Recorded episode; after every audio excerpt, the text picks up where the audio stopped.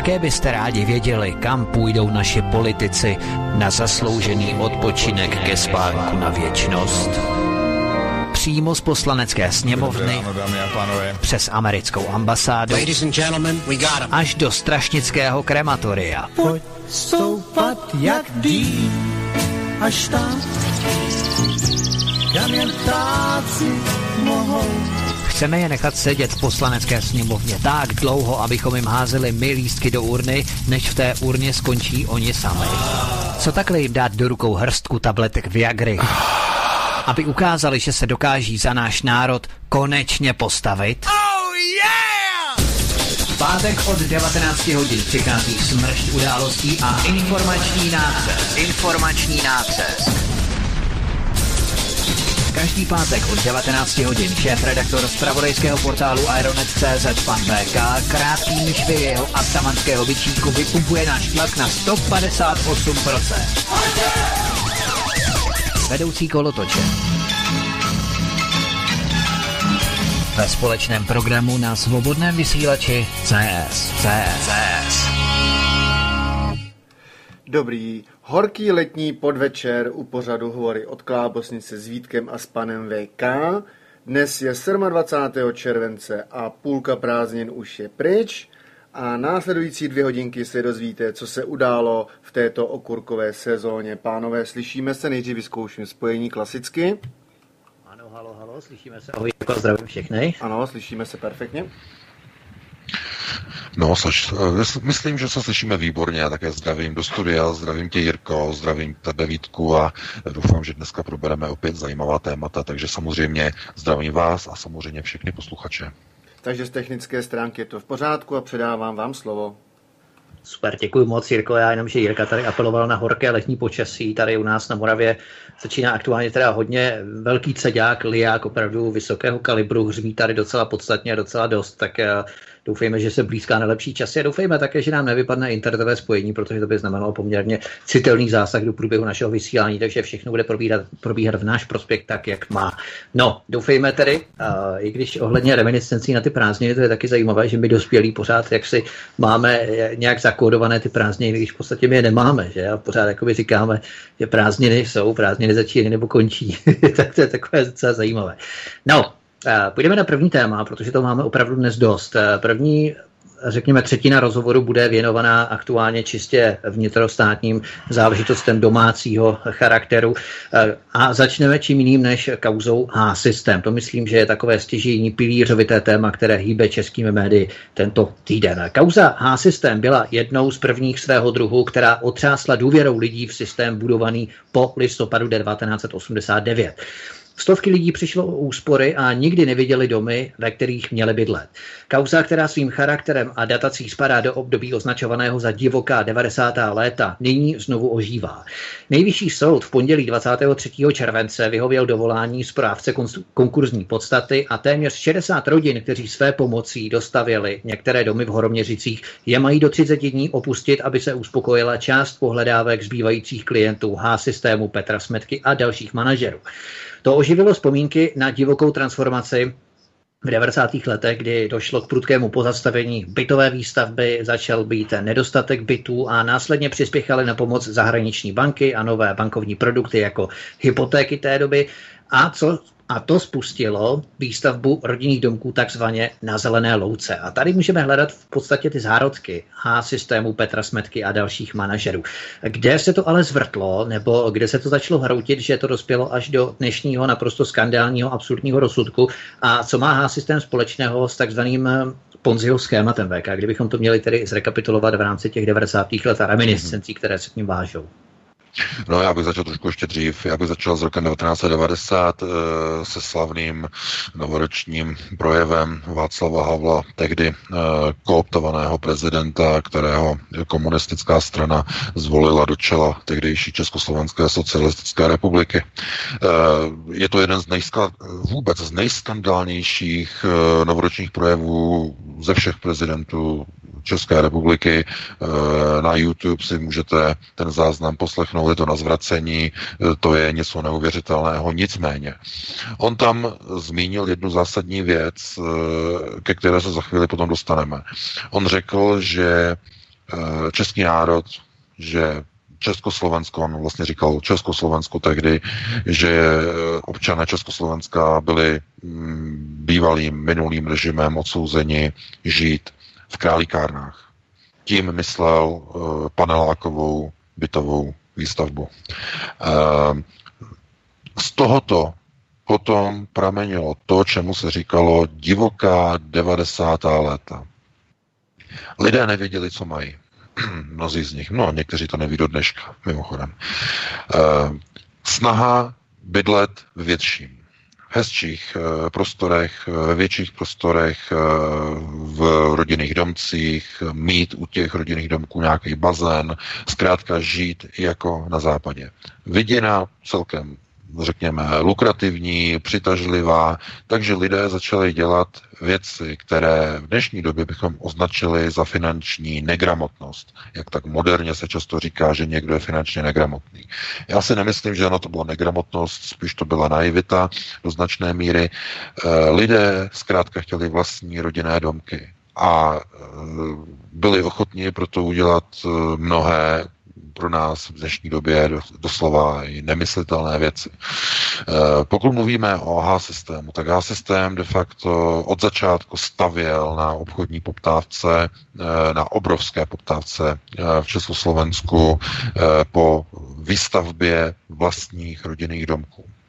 Eh, lidé, kteří chtěli mít vlastní bydlení, vlastní domek, nějakou vlastní zahrádku toho, tak eh, zkrátka začali prodávat své byty, začali prodávat eh, nemovitosti po rodičích, různé chalupy, různé chaty, Všichni si možná pamatujeme z té doby, jak lidé prodávali osobní automobily, auta, jak najednou vznikaly autobazary.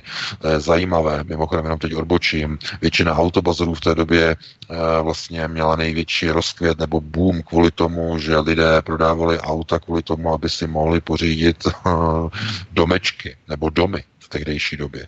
To však si sám vzpomínám, jak vznikaly autobazary a všechny tady ty věci a e, tam se stály fronty lidí, kteří chtěli hotovost, cash, aby dostali, aby mohli si začít stavět svůj vlastní dům. Takže lidé se zbavovali svého vlastního majetku, který nadobili nebo který získali během komunismu. Já jenom jedna... přerušuju, jenom v rámci té odbočky, tak eh, Munib Hasan, no. Munib Hasan al-Ráví, tady je předseda islámské obce v Brně, tak ten taky kšeftoval s autáky v 90. letech, to je taková odbočka. No, je to odbočka, ale samozřejmě, protože kde je poptávka, nebo kde je poptávka, tak je ta automaticky nabídka. To znamená, že když někdo chce prodat auto, tak eh, vzniknou hned podnikatelské projekty, které nabídnou odkup za nějaké peníze, kšeftování s auty a tak dále a tak dále. No. Ale já bych se chtěl vrátit k tomu, že tehdy, ano, já bych jenom chtěl říct to, že v 90. letech, eh, protože jsem zaregistroval nějaké diskuze na Aeronetu, tohleto, tam admin měl tam nějaké diskuze eh, tady k té věci a lidé tam zkrátka Někteří, ne všichni samozřejmě, někteří se tam velmi nepěkným způsobem navezli do lidí z systému tím, že když měli peníze na to, aby mohli dvakrát za sebou zaplatit za ty vytunelované nemovitosti, za H-systém, eh, které se chtěli z mocí ponechat, aby oni nepřišli, takže zřejmě asi jsou to nějaký prominenti a že jsou to lidé, kteří si no, víceméně nakradli a tak dále a tak dále. Já bych jenom chtěl říct, že tohle to vůbec není pravda, eh, protože já jsem zažil tu dobu a jestli tohle to říká někdo, kdo tu dobu nezažil, tak je proto omluva, si myslí, je mladší, takže za komunistů se jenom kradlo a že e, lidé vlastně se nemohli dostat k majetku jinak než tím, že byli zelináři a, nebo řezníci a že kradli a nikdo jiný neměl majetek. To je, prosím vás, to je opravdu jako to je, to je demagogie, naprostá demagogie. Takže k tomu já se jako musím připojit. E, tam, když jsem si četl tu diskuzi, tak to, ne, to jako opravdu fakt tak nebylo. Lidé se chtěli za každou cenu dostat z těch králíkáren, o kterých hovořil Václav Havel, šampion. On, který vyhnal lidi z nemovitostí, který je pošpinil, protože řekl, vidíte, vy bydlíte tady v těch uh, králíkárnách, a vy byste mohli bydlet eh, v luxusních rodinných domcích. Jenže už jim neřekl jednu věc, jednu zásadní. Kapitalismus není o rovnostářství. Kapitalismus není socialismus. V kapitalismu ty domky nejsou pro každého. Ale Tohle to samozřejmě se nikomu neříkalo v 90. letech o tom, že rovnostářství končí. Vlastně ono nebylo ani za komunistů, ale e, minimálně ten étos se potom překlopil do situace, kdy najednou v 90. letech všichni chtěli mít všechno. No, ale lidé, kteří měli majetky, kteří se mohli dostat penězům tím, že prodali všechno, co měli, tak se pustili do stavby domků. A v roce 92 přišel projekt, nový projekt, tehdy takzvaný H-systém nebo Home systém, potom to bylo zkrácené jenom na H-systém. Eh, ten nabízel v podstatě v té době eh, v Československu eh, něco, co řešilo dva problémy. Za prvé, to byla touha po vlastním bydlení v rámci velkého domu nebo nějakého domu, který má vlastní pozemek a u toho nějakou zahradu.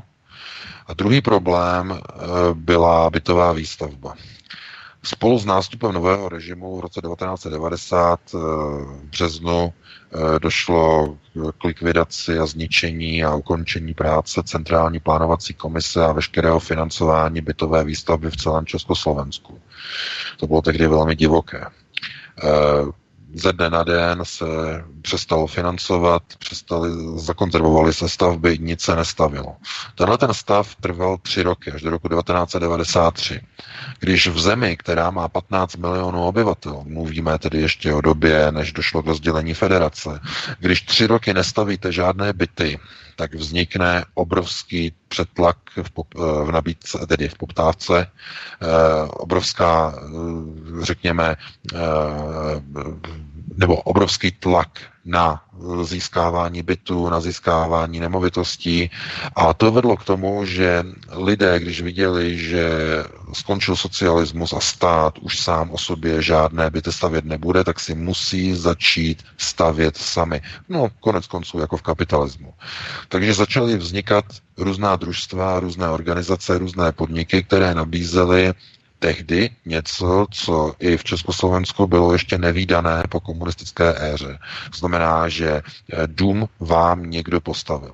Před rokem 89 nic takového neexistovalo, všichni si stavěli domy a baráky své pomoci. Eh, přes různé melouchy, známé, kšeftaře, eh, různé lidi, co byli zedníci, na melouchy, eh, to znamená soukromá bytová výstavba, to znamená domky, to všechno bylo opravdu na bázi jakéhosi kutilství a dobro, dobrovolnosti. Nic takového organizovaného tehdy nebylo. No a v 93. roce zkrátka začal vznikat nejenom, nejenom home systém nebo H systém, ale i další společnosti, které nabízely e, výstavbu domů takzvaně na klíč. No, jenže Vtip byl v tom, že když jste uzavřeli dohodu nebo smlouvu s takovou společností, tak jste museli cenu celého domku zaplatit předem. Tehdy to byla jakási garance a pojistka pro developera, že například si to neprozmyslíte v půlce cesty, eh, nebo že zaplatíte třeba jenom 10% a potom si to rozmyslíte. To samozřejmě při takto velkém projektu, jakým byl home systém, bylo naprosto vyloučené. Takže lidé dali celé peníze za celou cenu domků, který, nebo domů, které se chtěli koupit, dali společnosti H-System, eh, který založil v roce 93 eh, inženýr pan Petr Smetka a eh, začalo se stavět. Co se týče lokalit, tak bylo vybráno atraktivní prostředí nedaleko opra- okolo Prahy, v Horoměřicích, kousek za Prahou a domky vlastně měli uspokojit, eh, nabít tedy poptávku eh, první zhruba stovky klientů. Začalo se stavět a rozběhla se v celém Československu, možná si na to pamatujete, eh, televizní i mediální, novinová, v časopisech reklama na H-systém a lidé zkrátka byli motivováni k tomu, aby podle výzvy prezidenta Havla eh, opustili králíkárny, prodali je a přestěhovali se do, řekněme, domků západního stylu. Ty domky, pokud se na ně podíváte, nebo třeba ještě dneska vidíte uh, vodoměřicí, tak jsou domky, které mají styl nebo jsou to domky takzvaného holandského typu, to znamená řadové domky, které jsou většinou v řešení dva v jednom, někdy tři jedno, v jednom, čtyři jednom, to znamená Jedná se o objekty, kde e, jakoby máte jeden dům a žijí tam čtyři rodiny, které jsou oddělené, mají jeden vstup nebo čtyři oddělené vstupy a tak dále, tak dále. Zkrátka domky holandského typu. Tehdy v 90. letech to bylo velmi moderní, e, cenově to vycházelo poměrně zajímavě, protože když těch domků bylo více, tak jste dostali i výraznou množstevní slevu od dodavatelů stavebního materiálu a tak dále a tak dále. No, Problém začal ovšem už na samotném počátku, protože tehdejší, řekněme, divoká 90. léta právě okolo roku 93 byla obdobím, kdy se startovala takzvaná velká privatizace. Velká privatizace, a k tomu se dostaneme možná ve druhé polovině pořadu nebo v druhé hodině našeho pořadu, měla za následek e, některé makroekonomické změny ve společnosti, eh, přičemž tím nejzásadnějším nebo tou nejzásadnější změnou eh, byl prudký růst spotřebitelských cen eh, ve všech oblastech trhu, ať už to byly potraviny, služby, zboží, nájemné, byty, všechno letělo raketově vzhůru. Co je zajímavé, Česká národní banka růst spotřebitelských cen nezahrnovala do takzvaného inflačního indexu. To byl jeden z největších podvodů na občany Československa, později České republiky. Může zase, za to zase opět pan Kočárník, šéf tehdejšího velkoprivatizačního projektu, eh, kdy to bylo vlastně nastavené kvůli tomu, aby eh, Česká republika nemusela uvolňovat, eh, řekněme, svoji měnovou politiku s cílem, aby mohla být nastavená konvertibilita české koruny, potom od roku 97 a tak dále a tak dále. Takže eh, tohle to všechno vedlo zkrátka k tomu, že na spotřebitelském trhu od roku 93, kdy společnost H System začala fungovat, začala stavět, došlo k obrovskému nárůstu e, spotřebitelských cen, jak tedy v oblasti dodavatelských služeb, tak i jednotlivých technologií a jednotlivých materiálů, které byly potřeba pro stavbu e, takto velkého množství rodinných domků. E, snaha mít zisk a generovat zisk tehdy byla nastavená tedy na jakousi kalkulaci roku 1992. Už o tři roky později, v roce 95, bylo jasné, že původní kalkulace pro první vlnu klientů, pro prvních 100 klientů home systému, že už nebude stačit na dostavbu eh, sjednaných domků. To znamená, že v té chvíli je naprosto jasné, co mělo přijít. Eh, vedení home systému mělo eh, vyzvat jednotlivé investory k sepsání dodatku o navýšení realizační ceny. Samozřejmě, že to by byl velký problém, protože to by nejspíš vedlo k tomu, že mnoho lidí by z toho projektu vycouvalo a to by mělo negativní eh, dopad na jméno a kredibilitu firmy a tak firma se rozhodla k něčemu úplně jinému. Nalela peníze do mohutné marketingové reklamy a zapojila politické persony a jednotlivé herce a e, takzvané tváře a celebrity mediálního českého průmyslu, které se staly tvářemi home systému. Možná si vzpomínáte do 95, jak začaly vycházet celoplošné, eh, celostránkové reklamy na Home System, kde Home System prezentovali herci Národního divadla, eh, herci, kteří se objevovali eh, ve filmech na tehdy české televizi a tak dále a tak dále. Cílem bylo tedy nalákat více a více klientů a právě v této chvíli začíná něco, čemu se říká ve světě tzv. Ponzio schéma. Eh, Ponzio schéma je věc, kdy eh, vy máte nějaký projekt, který ovšem generuje záporná čísla. To znamená, vy si nedokážete vydělat na realizaci projektu, který jste si zasmluvnili. Z toho důvodu vy se rozhodnete, že budete vytloukat klín klínem a peníze, které vám chybí na uspokojení e, požadavku pohledávek vašich klientů z dřívější doby, uspokojíte, uspokojíte tím, že na realizaci použijete peníze lidí, kteří přijdou po nich do společnosti nebo do projektu. E, A přesně tohleto se začalo dít v roce 95 uvnitř home systému. Někteří poškození home systému dokonce říkají, že tohleto začalo už v roce 94, to znamená těsně po nebo rok po vzniku. Na tom vlastně teď ani, už ani nezáleží zpětně, když se na to díváme, co se tam dělo. Ale problém eh, byl nastartován a došlo k tomu, že de facto byla nastartována dluhová spirála, ze které nebylo cesty ven. V roce 96 už bylo naprosto jasné, že dluhy, které vlastně narůstají v systému, že jsou nesplatitelné a uh, inženýr Petr Smetka se rozhodl, že zariskuje způsobem neskutečného charakteru a pokusí se zbývající peníze z home systému takzvaně otočit a protočit takovým způsobem, aby tu díru za poslední dva nebo tři roky zalátal. To znamená, aby získal peníze navíc a mohly být domky dostavěny. Eh, během soudu, který probíhal, já jsem to procházel, teď ty záznamy, a když byl soud vlastně se Smetkou, tak on tam říká, že eh, on do poslední chvíle vlastně chtěl vydělat peníze způsobem, kdy chtěl založit loterii, na kterou nakonec založil, to byla loterie Loto, která zkrachovala prakticky po několika měsících a z této loterie chtěl vlastně eh, vydělat peníze na zafinancování a dofinancování H-systému. To se mu nepovedlo. Nepovedlo se mu ani rozjet eh, takzvanou třetí burzu cených papírů v České republice, eh, to dokonce nedostal ani povolení od České národní banky, tam byly další problémy, takže už v roce 96 vlastně bylo jasné, že je to projekt, který je mrtvý. No a tady e, začal ten problém, který vyústil tu tragédii, kterou dneska vlastně řešíme.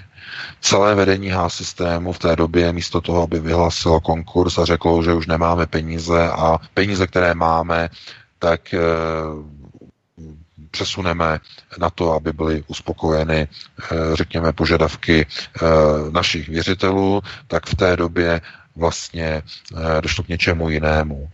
Eh, společnost oslovila politické strany, oslovila ČSSD a eh, požádala jednotlivé politiky ČSSD o to, aby získávali nové a nové movité a bohaté klienty z řad tehdejší české politické scény. Jejich rodinné příslušníky, jejich uh, děti, jejich příbuzné. To znamená lidi, kteří mají peníze, anebo Smetka se myslel, že mají peníze, a aby si koupili nové domky H-systému, respektive aby si objednali jejich výstavbu.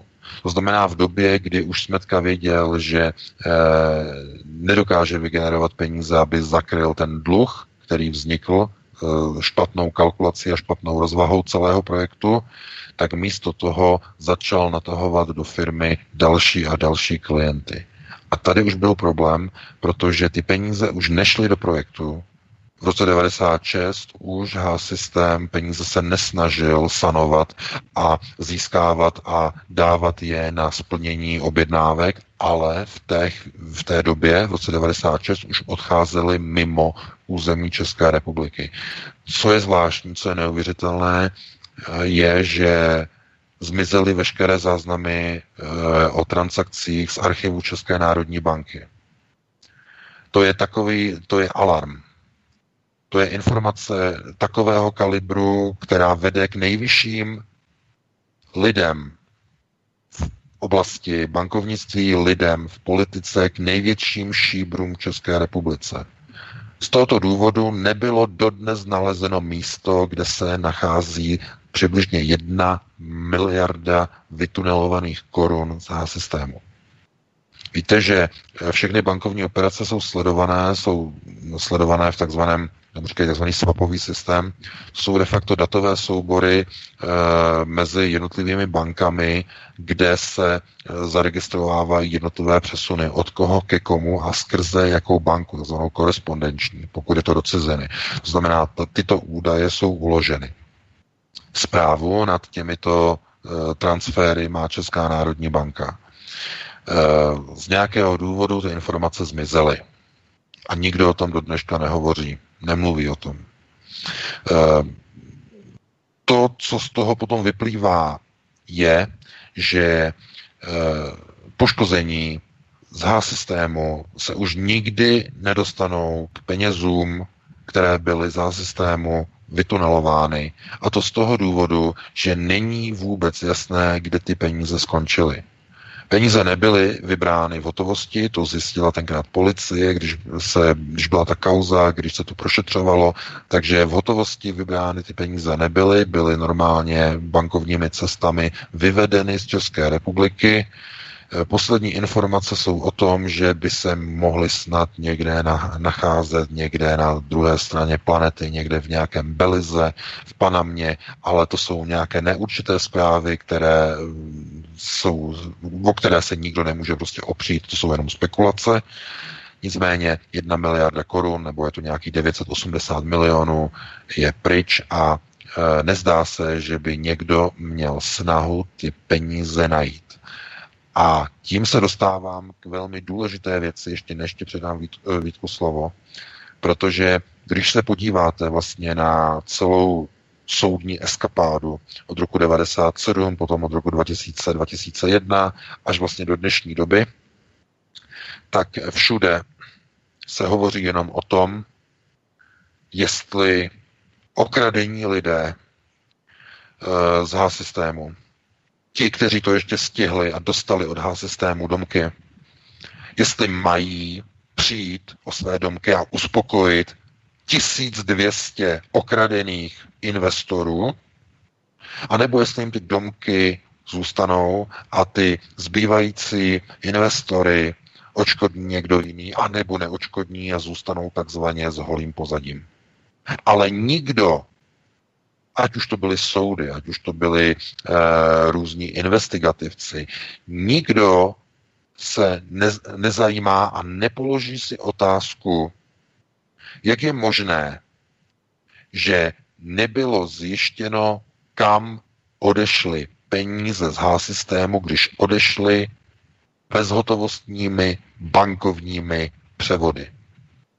My jsme tuto otázku přeposlali několika lidem jako redakce Aeronetu ehm, do poslanecké sněmovny, lidem z okolí SPD a KSČM a vyzvali jsme je, aby svolali mimořádnou schůzi parlamentu České republiky k prošetření ehm, celé kauzy v tom smyslu, aby bylo zjištěno, jaká je zodpovědnost České národní banky a jaká je zodpovědnost bankovního sektoru na zmizení informací o tom, kam byly vyvedeny peníze okradených občanů České republiky v kauze H-System. Je otázka, jestli najdou odvahu začít vrtat do bankovního sektoru České republice, který není pod kontrolou vlády České republiky, který je pod kontrolou domu Rothschild, Eh, admin mě informoval právě, já jsem napsal i do posledního článku, že článek o H systému eh, má obrovskou návštěvnost, což nás eh, ze středy, ten článek ze středy, má obrovskou návštěvnost, ale co je zajímavé, není to návštěvnost České republiky nebo ze Slovenska, ale z Anglie, z Francie a ze Španělska z adres, které patří bankám Santander Group, které patří eh, BNP Paribas, bankám uh, Lloydově bank, bance mimochodem. Lloyd Bank. Hmm. Takže... Myslíš, že to něco pomůže v rámci překladů z Google Translatoru? Nebo ano, ano, ano, ano, oni používají Google Translate, no, hmm. no, používají sam, takže oni si to přečtou z češtiny, rozumí tomu, co tam je. Uh, mně to přišlo od admina, že podívej se na to, podívej se, co se děje, prostě.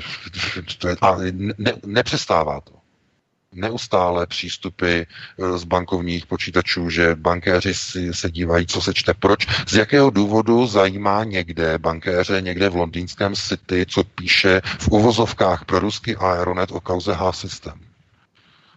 Proč je to zajímá?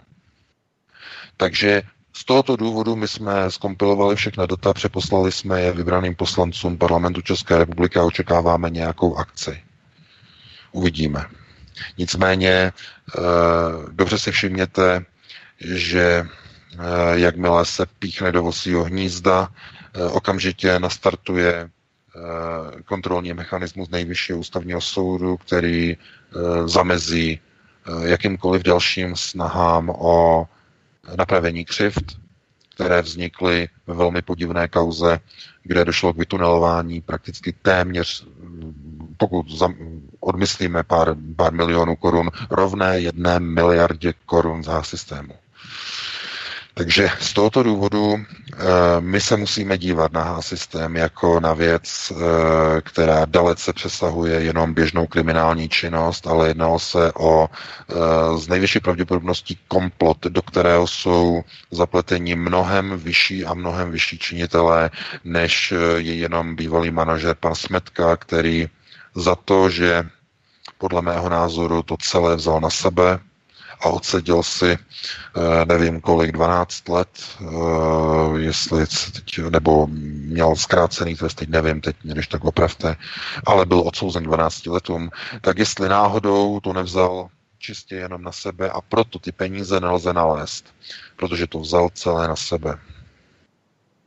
No, je to samozřejmě spekulace, ale je naprosto skandální, že e, nikomu nedochází a nikdo se nezajímá o to, jak je možné, že můžou zmizet peníze, které odešly bezhotovostně v rámci mezinárodního bankovního styku, který je tak pod kontrolou, je tak pečlivě dokumentován a archivován, že neexistuje, aby nešlo dohledat, odkud, kdy, v jakém čase, kam, na jaký účet ve světě odešly ty, které peníze, kdo je majitelem účtu a tak dále a tak dále. Je úplně jedno, jestli jsou to banky, které jsou v takzvaných offshoreových zemích, protože i ty spadají pod mezinárodní regulační mechanismy.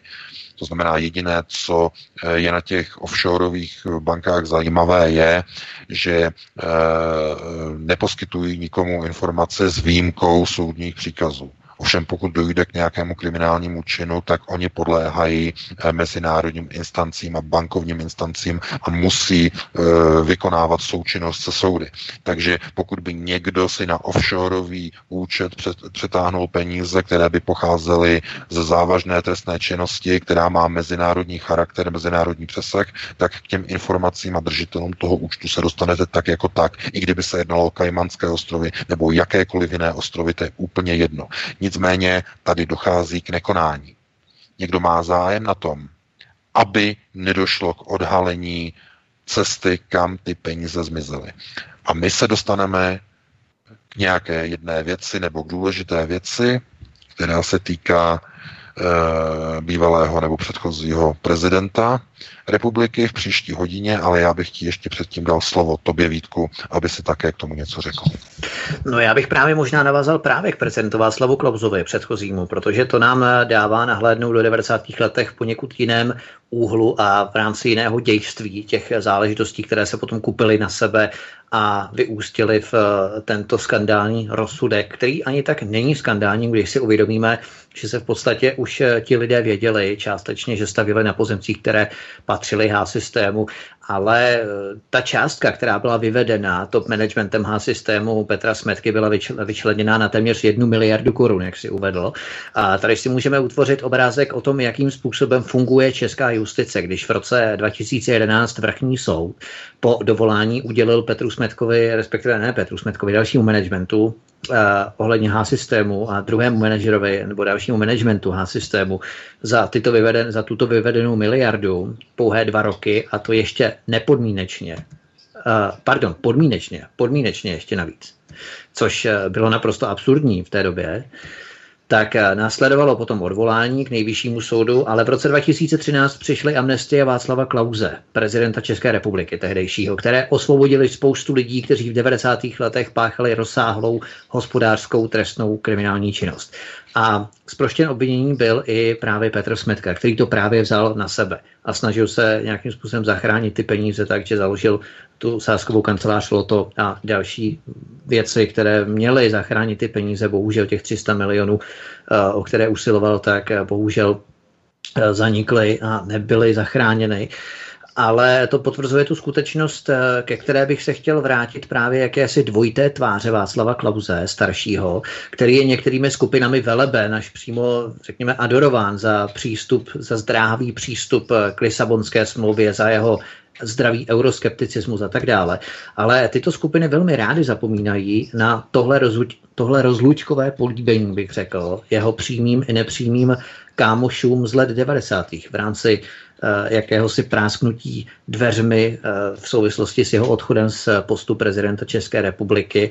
A to právě nás přivádí na tu myšlenku, do jaké míry tam byly zapojeni právě ti, ty nejvyšší top elity v rámci politického spektra v 90. letech, kdy Václav Klaus byl eh, jakýmsi architektem těchto privatizačních událostí které potom následovaly a jak, jaká, jakási schémata nebo koncepce, které byly potom následně prováděny jako minister financí a tak podobně. Čili to je opravdu nás přivádí na ty nejvyšší top pozice politického, politických špiček, tak jak si uváděl právě v těch 90. letech, kdy Václav Klaus v podstatě v roce 2013 jak si zamával a poslal políbení na rozloučenou. No ano, je to přesně tak, protože Václav Klaus do značné míry byl symbolem těch procesů, nebo řekněme celé té takzvané ekonomické transformace 90. let, ale eh, já musím se znovu trošku říct, jaká byla úloha Václava Klauze.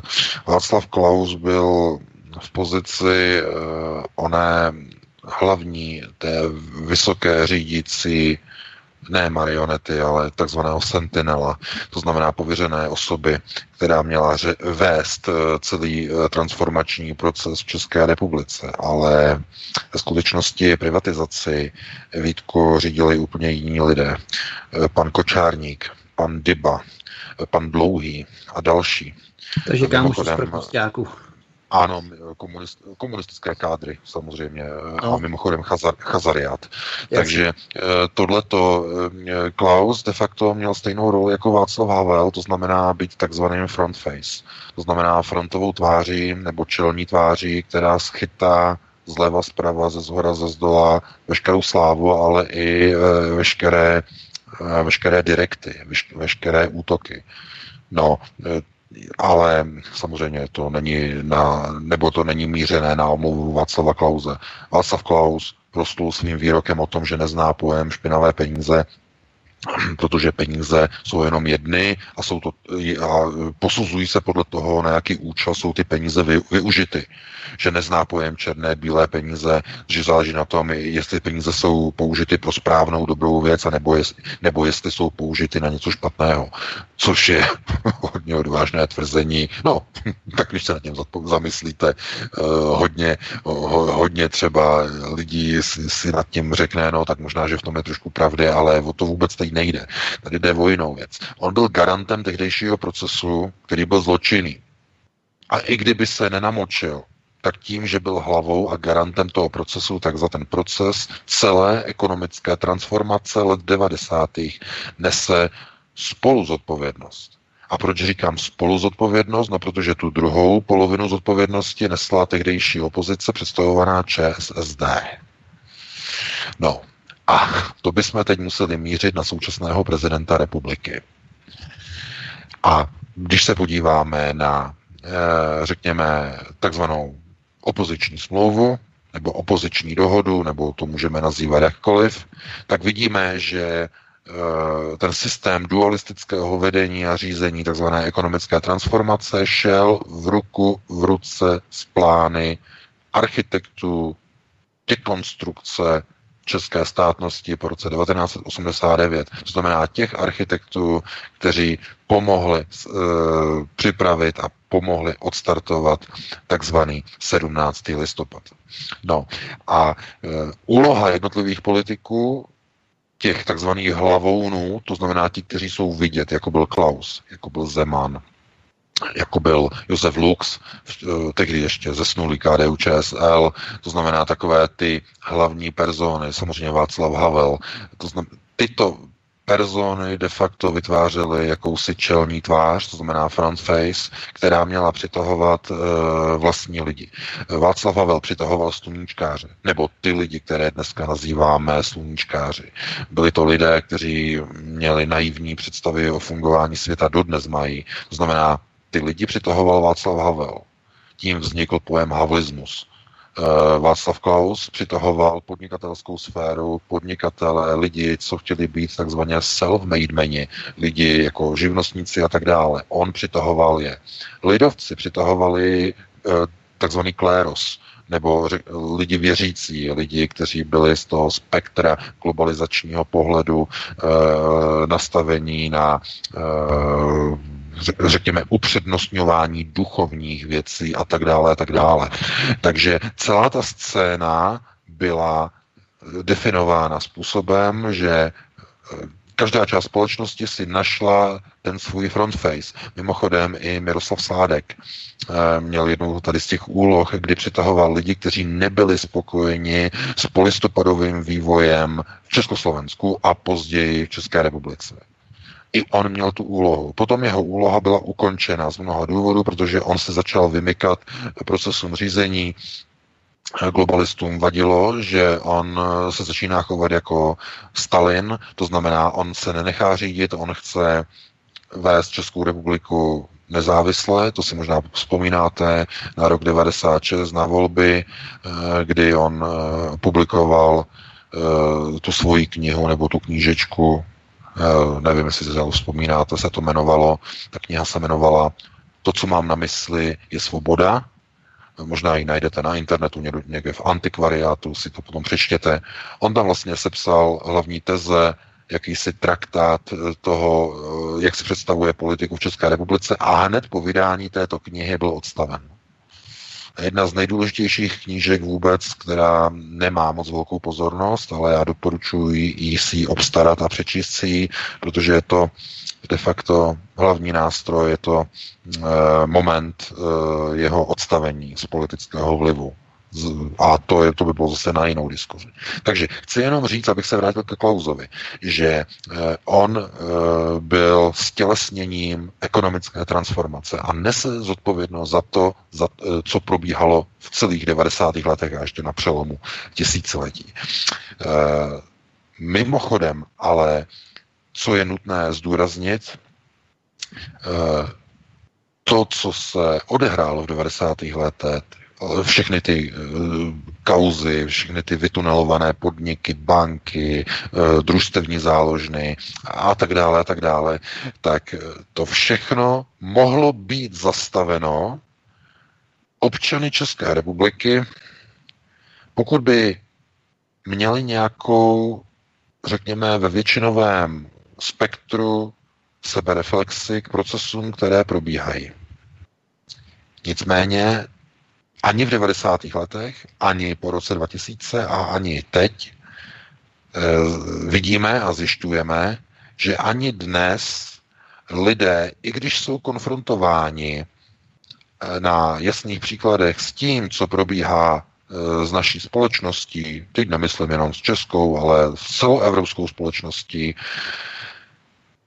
tak nikdo nevykazuje známky sebereflexe, nikdo se nechce aktivizovat, snad s výjimkou právě lidí na alternativě a všichni jedou v zajetých kolejích a nechávají se řídit a dirigovat e, na okraj té globalizační skály, ze které na základě povelu a s radostným výkřikem musí skočit dolů.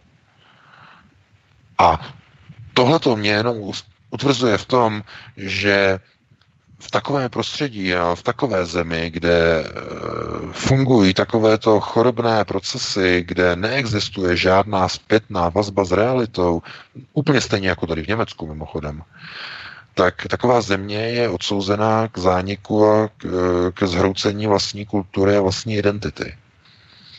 Protože když právě to přetáhnu tady na situaci v Německu, tak eh, vidíme, že Němci jsou přeprogramovaní, jsou převychovaní po roce 45, nevadí jim migrace a když vidí, jaké důsledky má neřízená migrace, tak oni jdou a o to více volí Angelu Merkel volí SPD a další pro tvrdě pro migrační strany. A to už je proces, který je degenerativní. A e, já když teď vidím a čtu trošku se smutkem některé ty diskuze, nejenom na Aeronetu, na dalších serverech, na mainstreamu, ty reakce lidí, jak namísto, aby e, si dali takzvaně facku přes ústa, aby se probrali a začali útočit na lidi, kteří jsou zodpovědní za stav společnosti a za tunelování a za okrádání lidí, nejenom v H-systému, ale ve všech těch kauzách z 90. let, tak mi začíná připadat, že lidé nechtějí zkrátka vzít zodpovědnost nebo spolu zodpovědnost za to, co probíhá v jejich vlastní zemi. Vždycky hledají někoho, že ukážou, no to oni, politici. Ale už neukážou na sebe a řeknou, to si byl ty, kdo si ty politiky volil. Nebo je to úplně to samé, jako když někdo řekne, eh, nebo je teď právě kauza H systému a všichni víme, eh, že ti lidé čím si prošli a že dvakrát zaplatili, nebo třikrát dokonce eh, za své nemovitosti, nikoho neokradli. Na všechno si vzali svoje peníze.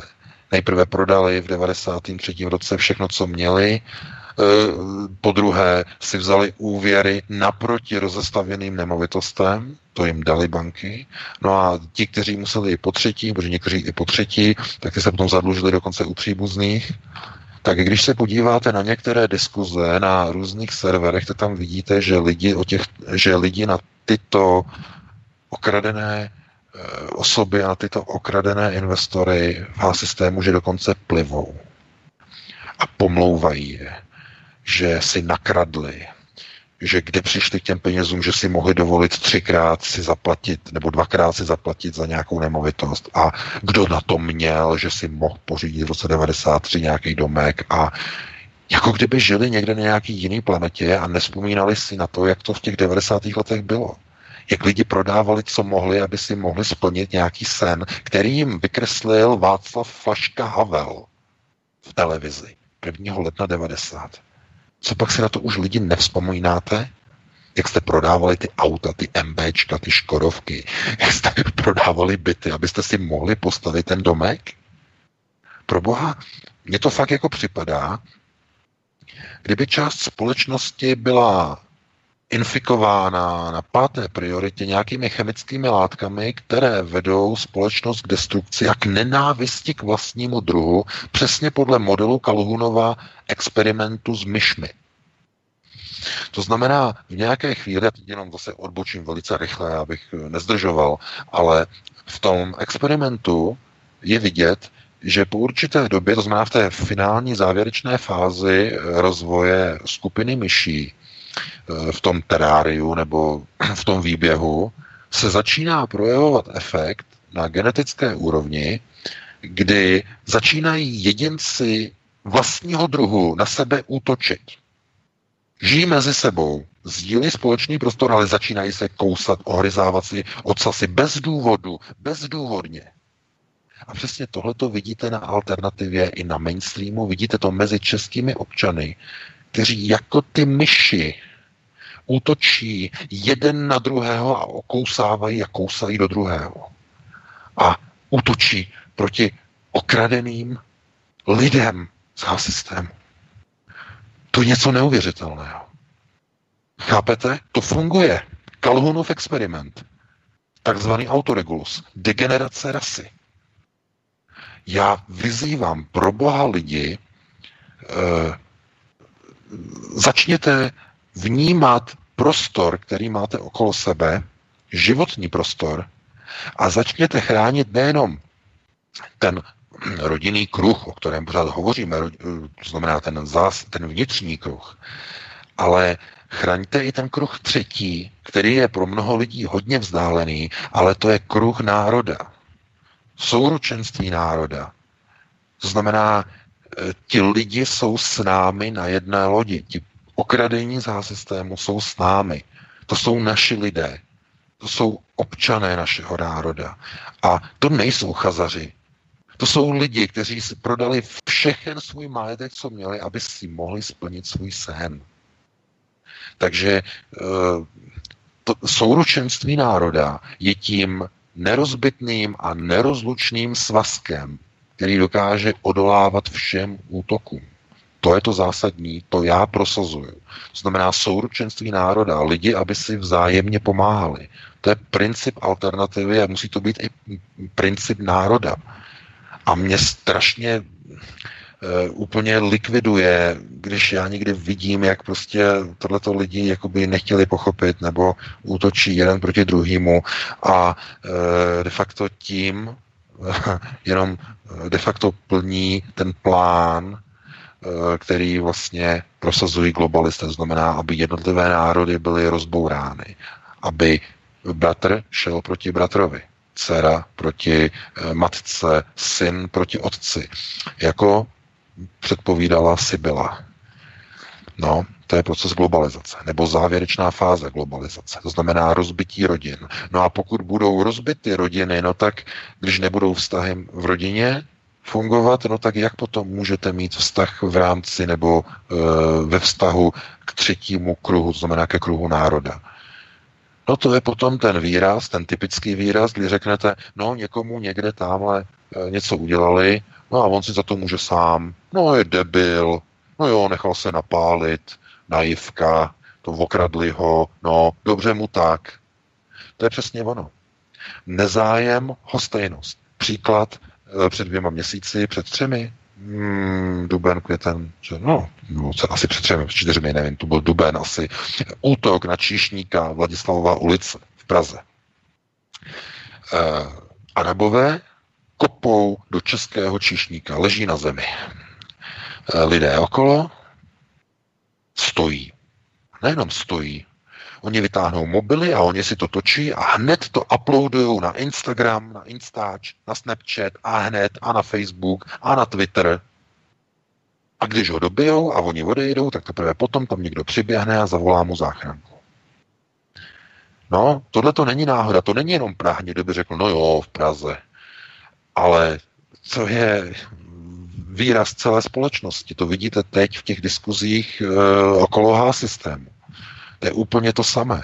To znamená, místo toho, aby ti lidé si řekli, jak je možný, že ti cizinci, že ti muslimáči mlátí našeho člověka.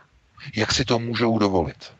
Hned by měli všichni vyletět z těch židlí a zmlátit, zmlátit ty muslimy nahromadu, že už by se nezvedli.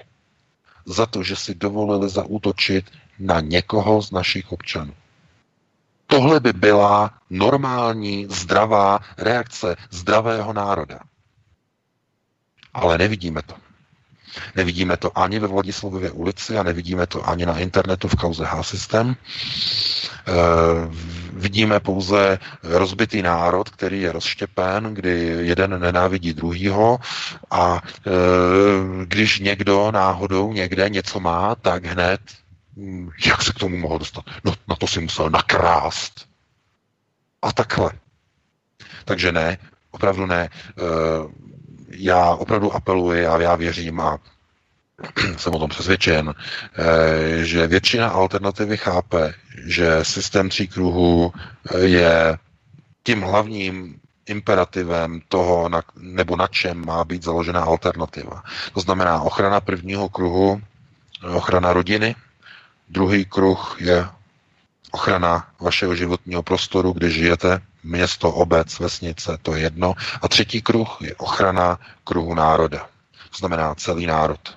A na těchto principech tří pásů, tří kruhů e, musí fungovat alternativa. To znamená, musíme tyto tři kruhy chránit. Proto já věřím, že i lidé, kteří posíl, e, poslouchají e, tyto pořady, se mnou, tak eh, že si dokážou přebrat ty informace a že, že je potom dokážou implementovat a aplikovat do svých vlastních životů a do svých vlastních prostředí, kde žijí, protože je to velmi důležité. Bez posunu vlastního myšlení nedokážeme posunout národ nikam protože nejdříve musíme posunout, posunout v myšlení sami sebe. Takže Vítku, máme minutu po 8 hodině, já těž předávám slovo, dali bychom si přestávku, dvě, dvě písničky a potom bychom se pustili po přestávce do eh, dalšího tématu.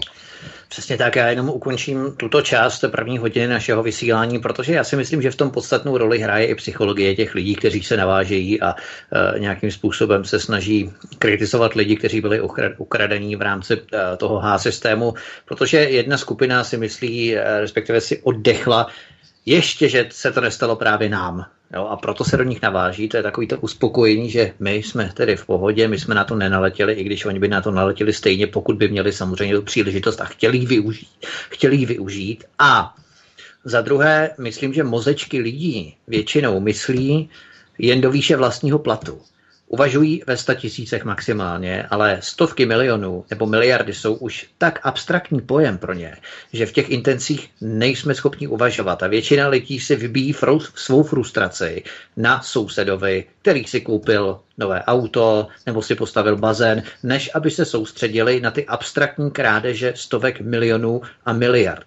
Tak to je možná ten problém, který v podstatě determinuje ty lidi, ty lidi na diskuzích, v diskuzích na různých sociálních platformách i na mainstreamových serverech, i v podstatě části na Aeronetu. Doufám, že naši posluchači mezi nimi nejsou, eh, kteří v podstatě se naváží pořád neustále non-stop do těch lidí místo, aby se dívali, kdo v podstatě měl eh, za následek nebo kdo to zapříčinil tento stav. No, Eh, my si zahrajeme písničku, potom eh, po písničce se podíváme na, eh, si to mluvil o Kalhounově experimentu o myších, tak my se podíváme taky na myši, ale ty oranžové myši. My se podíváme do Chomutova na kandidátku ČSSD, kde kandiduje jeden muslim, jménem Samir Charbutli na čísle 9 chomutovské kandidátky ČSSD a zkusíme se zamyslit nad tím, jaké signály to vysílá z Bílého. No, z Bílého také budeme mluvit o Bílém domu, ale tentokrát z Lidového domu, tedy z Oranžového domu. Tak, uh, Jirko, dáme si písničky dvě? Ano, sam, samozřejmě, připravil jsem si dvě písničky. První bude Klatovská Vegetrok a druhá bude Geamesa, takže za nějakých 8,5 až 9 minutek jsme v druhé části hovory od Klábosnice s Vítkem a s panem VK. Takže vítejte do druhé části pořadu hovory od Klábesnice po dvou písničkách. První byla klatovská skupina Vegetrok s dvojitým V, kdybyste hledali, a druhá byla Gaia Messiah. Doufám, že se vám líbily. Já vyzkouším spojení. Pánové, slyšíme se? Ano, slyšíme se, jsme na příjmu. Tak a VK nevím, jestli tady je nebo není.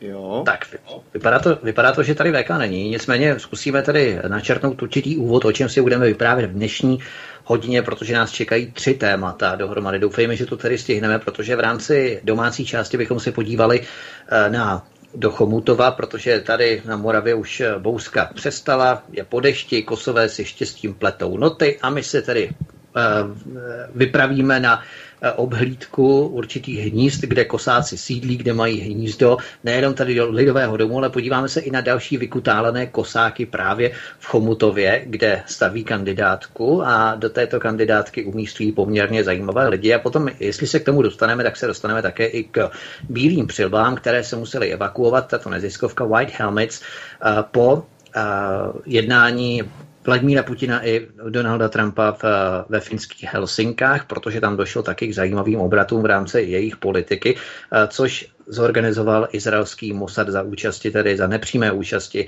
ruských vojáků a ruské armády, které obklíčili spolu s eh, vojsky Bašara Asada, tuto neziskovku Bílé přilby, nebo přilby, pardon. A potom se také podíváme na setkání Jung, Juncker, respektive Jean-Claude Juncker a Donald Trump v Bílém domě a v rámci politiky eh, kterou zahajuje Donald Trump v rámci amerického izolacionismu, řekněme, nebo America First, tohoto tradičního, obligátního donaldovského pozdravu, eh, který nás častuje a který v podstatě doprovází jeho politiku a podtrhuje jeho politiku už od nástupu do Bílého domu v roce 2016. Tak já jsem to tady trošku, trošku uvedl eh, tak nějak jako tiše doufám, že během té mé řeči, eh, kterou jsem se tady pokoušel uměle natáhnout, už si tady VK. Ano, už poslouchám, poslouchám tě pozorně, Vítku. tak už jsem rád, už jsem rád. Já jsem se tady snažil tak nějak jako povídat eh, do té doby, než přijdeš, takže už jsem rád, že, že si můžu oddechnout a nemusím tady povídat halabala páté přes deváté. Takže VK, já jsem uvozoval dnešní hodinu tím, že se podíváme na komunální volby v tomto roce 2018 5. 6. října, kdy v Chomutově kandiduje za ČSSD muslim jménem Samir Charbutli. Jedná se o muslima, které, který pracuje jako šéf svozu komunálního odpadu nebo v rámci technických služeb v Chomutově a ČSSD ho umístila na kandidátku konkrétně na číslo 9. Na Aeronetu nebo na naší facebookové stránce SVCS se můžete mrknout i na propagační leták ČSSD ČSSD Chomutov, domeček a důhové genderové barvy, v záhlaví heslo dnes vneseme barvy do vašeho života, opravdu něco šíleného. Multikulturní prostoupení právě začíná v rámci jednoho z, nebo jedné fáze z degenerativních procesů českého národa. E, opravdu, milí posluchači, monitorujme tyto snahy, události a prosím informujme se navzájem. E, my nemáme bohužel kapacity na to sledovat veškeré volební kandidátky po celé České republice, ale pokud víte nebo máte ve vaší obci nebo městě podobný postřeh, e, podobnou kandidátku, kde by byl umístěný třeba nějaký muslim nebo kdokoliv, tak prosím napište nám buď na Aeronet nebo na SVCS, mě na Studio Tapin Radio, protože ty informace tady třídím a pečlivě zaznamenávám do tabulek, protože je nutné ty informace schromažďovat nikoli fragmentovitě, ale kompaktně, komplexně ujednoceně, takže my to, my to opravdu monitorujeme, třídíme ty informace, to je velmi důležité. Nicméně VK, eh, jaký to vysílá signál už tak skomírající voličské základně ČSSD, kdy jednak má 7% elektorát, 7% příznivců v posledních volbách, přesto se do vlády tedy dostala, má pět ministrů a už ČSSD jak si zase utrnulo znovu a kopají si ještě hlubší multikulturní politický hrob, aniž by o tom třeba věděli nebo to tušili. No tohle to spíš eh, odpovídá tomu, co by se jako dalo označit třeba za germanizaci politiky, to znamená přesun pozornosti tradičních politických stran směrem k novému etnickému elektorátu. Musíme si uvědomit, že co je to Chomutov, co, co jsou to Teplice, já nevím, Lázně Bílina a tak dále. Jaký je to prostor? No je to prostor, který je, řekněme, v České republice nejvíce islamizovaný, nebo řek, buďme přesní, arabizovaný. A víte, eh, možná si vzpomínáte, eh, jaký divoký mediální akcent se rozpoutal na začátku roku Eh, no, myslím, že to bylo na začátku roku, nebo to bylo ještě dřív, eh, teď si nevzpomínám, eh, když se v regionálním deníku, jak máte ty regionální deníky v Česku, teď nevím, kdo to vydává, Vltava, Labepres, nebo kdo to vydává. Ano, ano, přesně tak. No. no, no, no, no, no. Tak v regionálním deníku se rozhodli, že budou vlastně ukazovat třídy prvňáčků z jednotlivých regionů, to znamená vyfotit třídu, vždycky první třídu, prvňáčků a tak dále a tak dále. No a došlo k té kauze zmíněné, kde vlastně se objevilo, že eh, právě eh, bylo to v Teplicích nebo v Chomutově, Vítku? Teplicích, Teplicích, to bylo Teplicích, Teplicích, že? Ano. ano, ano, přesně tak, právě v Teplicích. Takže deník uveřejnil fotografii vlastně multikulturní první třídy, kam chodili jenom arabské děti a no, je možná nějaká černoš, nějaké černošské dítě, ale hlavně arabové, z arabského prostoru, no a ta třída byla úplně plná arabských dětí. Oni to zdůvodňovali tím, že to není kvůli tomu, že by v Teplicích se rodily jenom arabské děti, to samozřejmě ne. Oni to zdůvodnili tím, že oni se potřebují, nebo oni, ty děti, se potřebují naučit jazyk a řekněme takovou tu kulturu a že toto je multikulturní třída. No a to je problém. A z jakého důvodu? Protože to je rasová segregace, která je v rozporu s principy a pravidly školní inkluze. Takže my jsme zaslali podnět jako redakce Aeronetu na ministerstvo školství, že se jedná o rasovou segregaci. Proč škola vytvořila segregovanou třídu arabských dětí a proč eh, nevytvořila třídu normální a neposlala je do normální třídy? Nikdo nám neodpověděl ale stalo se něco jiného. Společnost Facebook nám zrušila profil. Okamžitě. Takže eh, to bylo, a bylo to myslím v únoru nebo v lednu to bylo. To byla rychlost. Takže víte, inkluze funguje pouze, pouze jenom jednosměrně, když se jim to vyhovuje. Když jim to vyhovuje, to znamená, když oni chtějí do bílé třídy dostat nějaké nepřizpůsobivé děti, nebo jiné děti, nebo nějak postižené děti a tak dále, tak dále, tak pro ně je inkluze dobrá. Ale když potřebují arabské děti oddělit, vyčlenit, tak vytvoří extra třídu, která je segregovaná. To znamená žádná inkluze. Oni si tam udělají multikulty třídu, oni si udělají třídu, první třídu z dětí, eh, které jsou čistě arabské a tam mají arabskou učitelku, eh, mluví tam taky arabské a tohle to všechno a eh, mají tam, mají tam prostě všechno, jako komplet, kompletně to mají jako zajištěný, no oni musí mít samozřejmě, protože když máte tolik Arabů v jednom městě, v Teplicích, v arabských Teplicích, mimochodem, tam byl nějaký vtipálek, to tam zamazal a napsal arabské teplice na hlavní dopravní značku, jo, vítejte v arabských teplicích, bylo pěkný, ale ono to, to, ono to už není vtipné ve chvíli, kdy ty děti vyrostou. A oni jednou vyrostou. No a ve chvíli, kdy vyrostou, tak se z nich stanou voliči. No a co dělá ČSSD? Kontrolní otázka. Když ČSSD ztrácí české voliče, Jaká je druhá možnost, jak zůstat v parlamentu, jak obsadit kandidátky? No, oslovíme ty druhé voliče, ne? Oslovíme Araby, migranty, cizince, přistěhovalce, jiná etnika a v tom parlamentu zůstaneme. Akorát budeme razit jiný étos. Zatím jsme, nebo do té, do té doby, za poslední 20-30 let jsme razili étos Eh, podpory bílé rodiny. No a teď budeme razit multikulty, podporu integrace, inkluze, cizinců a tak dále a tak dále. Takže eh, já se na to nedívám, Vítku, jako na něco, co by eh, neměla ČSSD a Lidový dům promyšlené. Tohle je promyšlené, až, až bych řekl, až příliš, až do důkladna, do podrobná. Je to germanizace české politiky. Tohle to přesně probíhalo v 90. letech tady v Německu. CDU, si na to vzpomínám, eh, CDU i CSU a hlavně SPD najednou začali uh, okolo voleb vždycky vylepovat plagáty a najednou se tam začaly objevovat takhle. Oni tam měli Turky vždycky na těch plagátech. To měli už dávno, jako jo, Turky. Ale zhruba od 90. let se začaly objevovat Arabové a ženský v, šát, v šátcích šátkama. To už nebyly turkyně nebo ženský tureckého, řekněme, já nevím, původu. Arabky, čistě arabky.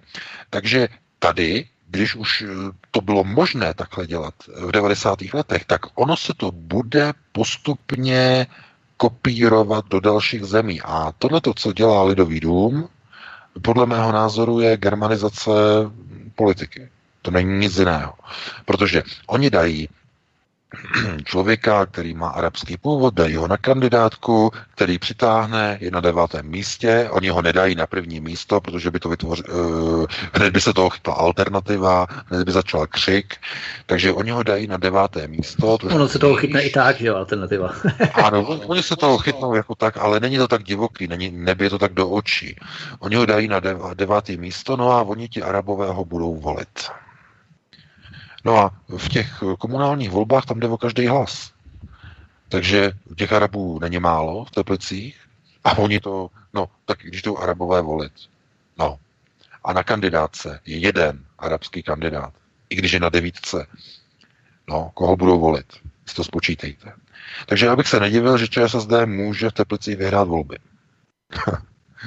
Kde pak ti to mají vymyšlený moc dobře. To je, to je strana šíbru, ČSSD. No, oni nejsou samotní, to jsou další strany, jsou ODS, všichni, strany šíbru. A oni tohleto mají promyšlený.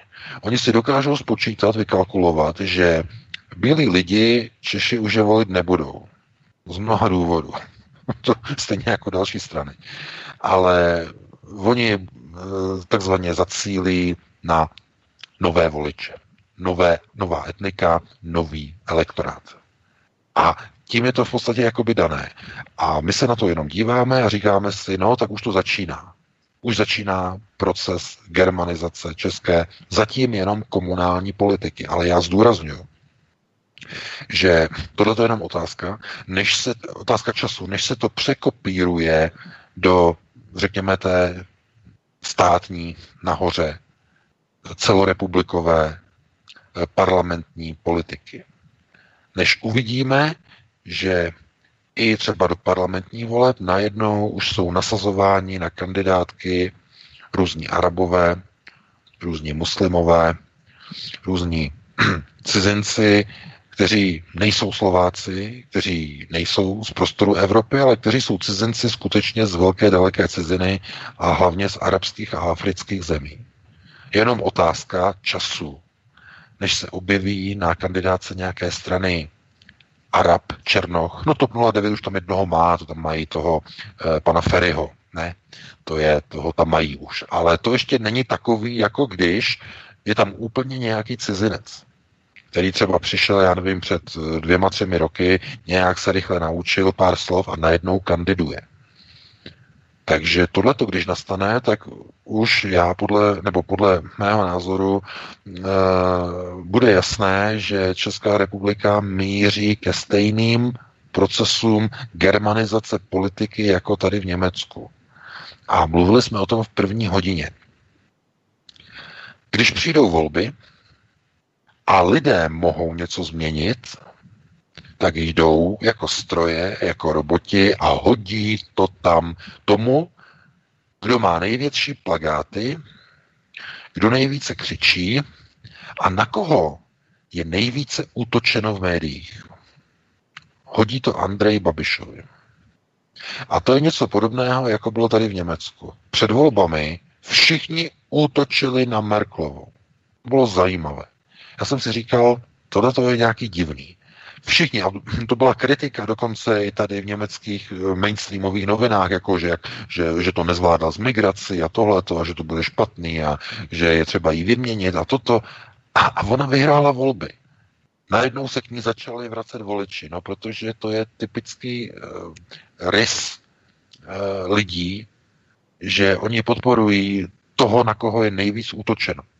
To znamená outsidera. Nebo někdo, kdo je vykreslovaný jako outsider. Takže eh, jako někdo si třeba myslí, nebo Fiat Alternativa v Česku neustále šije do Andreje Babiše. Jsou všechny ty servery, všechny ty fora 24 a tak dále, neustále šijou do Andreje Babiše, ale oni si jako neuvědomují, že pouze tím mu přihrávají voliče a pomáhají mu v jeho popularitě jako v někom, kdo jde takzvaně alternativně. A přitom on vůbec alternativně nejde, on nemá nic společného s alternativou, on se pouze tváří, že je proti migraci, on se tváří, eh, že je proti kvótám, ale kdyby se změnilo nějaké prostředí nebo podnebí, tak on řekne, já jsem pro kvóty, já jsem pro migranty. To znamená, to, co zrovna je potřeba říct, tak on použije, on využije. A e, tím, že mainstream na něho neustále útočí, tak de facto mu nahání další a další voliče. Protože volič si řekne, e, no, oni na něj útočí, tak on má pravdu. No, to je ten důvod. Takže lidé automaticky si to takhle přeloží. To není tak, jako že když na, někdo, někoho útočí někdo, takže to asi bude pravda. Lidé si řeknou, no, oni na něho útočí, protože uh, on má pravdu, on říká tyhle ty věci. Ve skutečnosti ono to tak funguje správně, protože uh, lidé si dokážou vlastně jako domyslet, že když někdo, já nevím, někoho třeba, já nevím, mainstream neustále útočí na alternativu, tak je jasné, že lidé si to domyslí, že alternativa přináší pravdivé informace a e, mainstream se snaží znevěrohodnit alternativu a tak dále. Ale problém je ve chvíli, kdy tohleto začnou dělat mainstreamoví politici a mainstreamové subjekty, kdy si začnou hrát na alternativu a začnou využívat tenhle ten zpětnovazební proces, tenhle feedback. To znamená, nechají na sebe útočit, aby se stali outsidery a aby získali podporu veřejnosti. Proto já jsem přesvědčen, že Fiat alternativa v České republice je nastavená přímo, řekněme, kvůli tomu, aby pomáhala Andrej Babišovi dostat se tam, kde on je.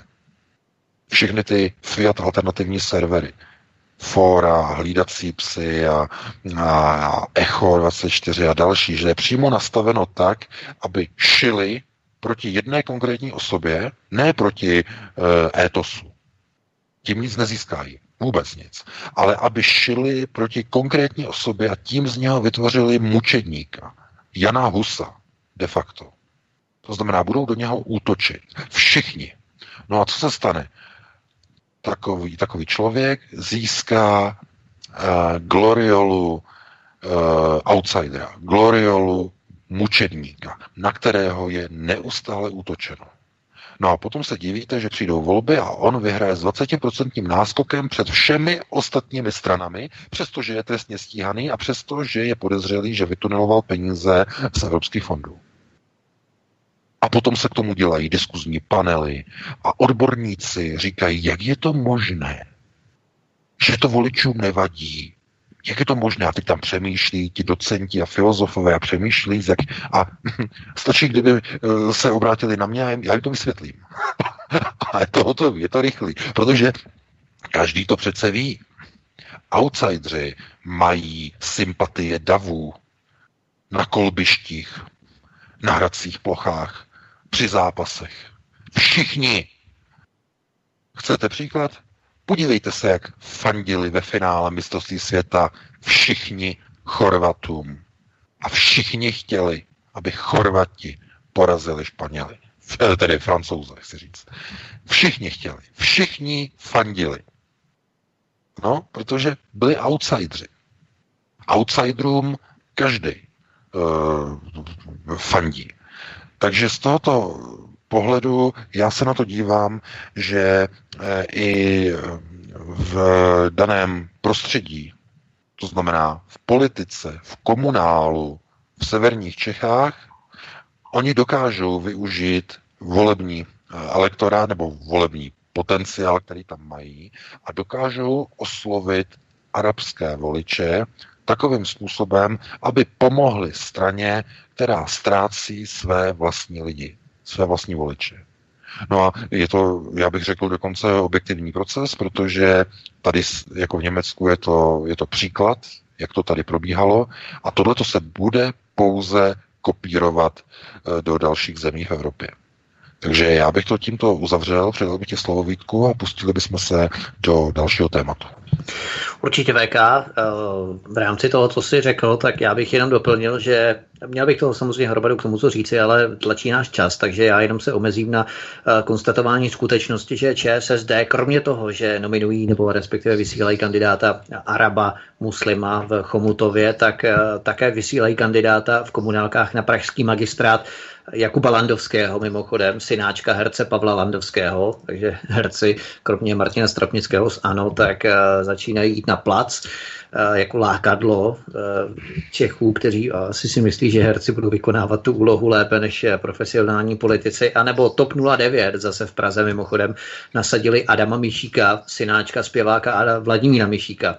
No, takže to jsou takové opravdu lákadla, kterými si oni myslí, že Eh, synáčkové herců a zpěváků budou lepší mucholapky, na které se nachytají inkluzivně postižené mouchy eh, z České republiky. Tohle je už skutečně tragikomedie. Ale eh, já si ještě vrátím k té skutečnosti nominace Samira Charbutliho v Chomutově, tak připravuju rozsáhlý, opravdu investigativní pořád o mapování biznisu arabských rodin v Brně. Rodina Atasiu, rodina Al-Khalili, Ubi Hamud, Hassan Brom, majitel toho klubu Karibek, music klubu, kterého se stal ten incident 23. prosince 2017, brutální napadení noži, eh, rodina Jalilů, rodina Adajů, rodina Saidů, rodina Jarvanů a tak dále. Opravdu ty rodiny tady mají rozparcelované Brno na určité části, kde se pohybují jednotlivé rodiny, jednotlivé rodinné klany, buď třeba Iráčané na Masarykově ulici, eh, na Orlí ulici zase Syřané, Eh, Kuvajťané v oblasti celní a vídeňská, eh, na Masarykově, to už jsem zmínil, pak třeba na Zvonařce tady v Brně, to jsou zase uh, Syřané, v Královi poli, tam mají zase bystra, kebabárny a tak dále. Prostě jednotlivé národnosti anebo přímo rodinné klany mají vytipované a zparcelované Brno na určité úseky a každá z těchto rodin se věnuje určitému biznesu tak, aby se vytvářely skutečně provázanou síť toho, co lze pokrýt v rámci potřeb eh, arabské komunity. To znamená od jídla přes ošacení, přes já nevím, bižutérie, přes eh, nábytky, pod, přes doktory, až po právě, jak jsme zmínili v první polovině, automobily autáky, cestovky, cestovní agentury, směnárny samozřejmě a tak dále a tak dále. Prostě ty základní v podstatě, aby si vytvořili jakýsi vnitřní bez ohraničení stát ve státě. To všechno mapuju, takže to připravujeme. Budeme na tom pracovat a bohužel, když na tom člověk dělá sám, tak to zabere spoustu času, je to časožrout, takže musím nejdřív dodělat toho George Sereše a potom se vrhneme na tohle, ale bude to opravdu pecka, protože uh, Brno jsou opravdu druhé teplice a je to skutečně šílené, jakým způsobem se to tady odehrává. Nicméně, eh, půjdeme na další téma.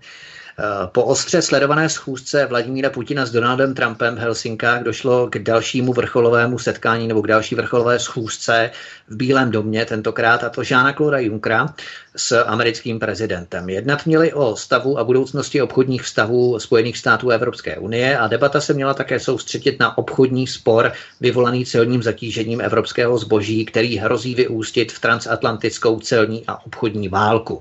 Lidé to mohou vnímat jako Trumpovo America First, jak jsem se zmínil v tomto úvodu ve druhé polovině nebo ve druhé hodině, ale jaké dlouhodobější procesy VK se tímto oddalováním od Spojených států Evropy spouští pro Evropu? Protože na straně vlády tu máme zbližování, nebo na straně armády, tak spíš tu máme zbližování a úzkou spolupráci Evropské unie s NATO, demonstrativní jízdy amerických konvojů, vojáků po Evropě, ale na straně druhé tady je obchodní válka s, se Spojenými státy a neposouvá to Evropu směrem k Číně, jednoduše ke, globalistům, neriskuje tím třeba Donald Trump postupné usměřování evropské nevěsty s ruským ženichem, kdy si Evropa bude zkoušet svatební šatičky, bude se různě načančávat, nakrucovat, když ji ten americký milenec nechal na ocet v podstatě, když použiju tuhle metaforu.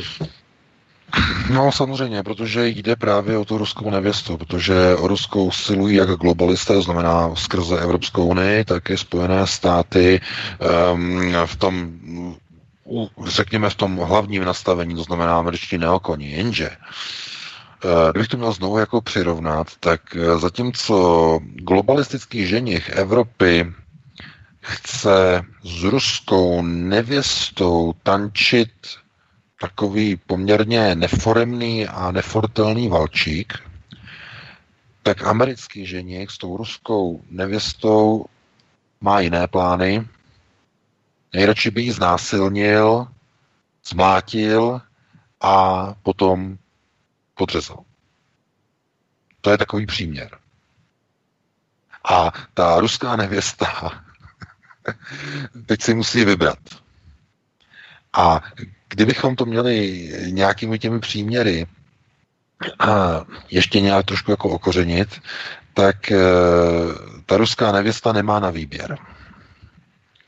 Tak, to je, to je celkový obraz světové politiky e, no. přemontovaný do příměru. Já myslím, že to je plasticky no. vyčené, ale je to pochopitelné právě. No, no, no, samozřejmě. No, no, no, no, no, samozřejmě. Víte, uh, Rusko je země, kterou eh, de facto všichni chtějí, ne kvůli tomu, že by ji milovali, a protože ji potřebují.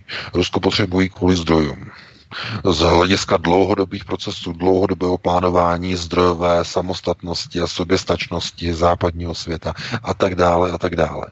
Podívejte se, co probíhá v Evropě. Změna podnebí, změna klimatu. Ve Spojených státech to samé. Eh, vysychání, nedostatek vody. Rusko má spoustu vody. nedostatek obilí, změny eh, vlastně ročních období de facto, kdy najednou zimy jsou nějaké zvláštní, jako by nebyly. Za to jsou velmi horká léta v jiných oblastech jsou obrovské eh, požáry, eh, jinde zase tropické slajváky, sesuvy půdy a tak dále, tak dále. To znamená, dochází, řekněme, ke globálním změnám klimatu v jednotlivých oblastech. No a s tím souvisí i de facto plánování na dlouhé období nebo na dlouhé časové úseky.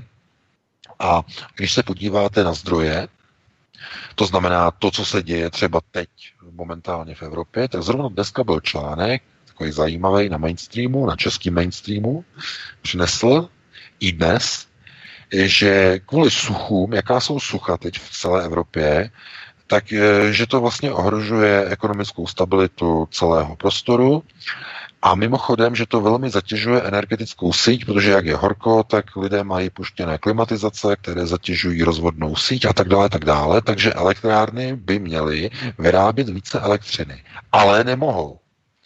Protože proč? Například ve Francii elektrárny čerpají vodu z řek na chlazení reaktorů. Ale protože je takový horko, tak ta voda je teplá v těch řekách.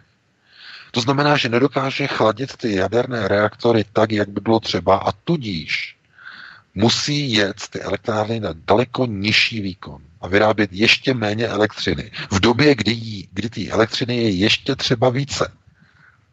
To je naprostý kolaps.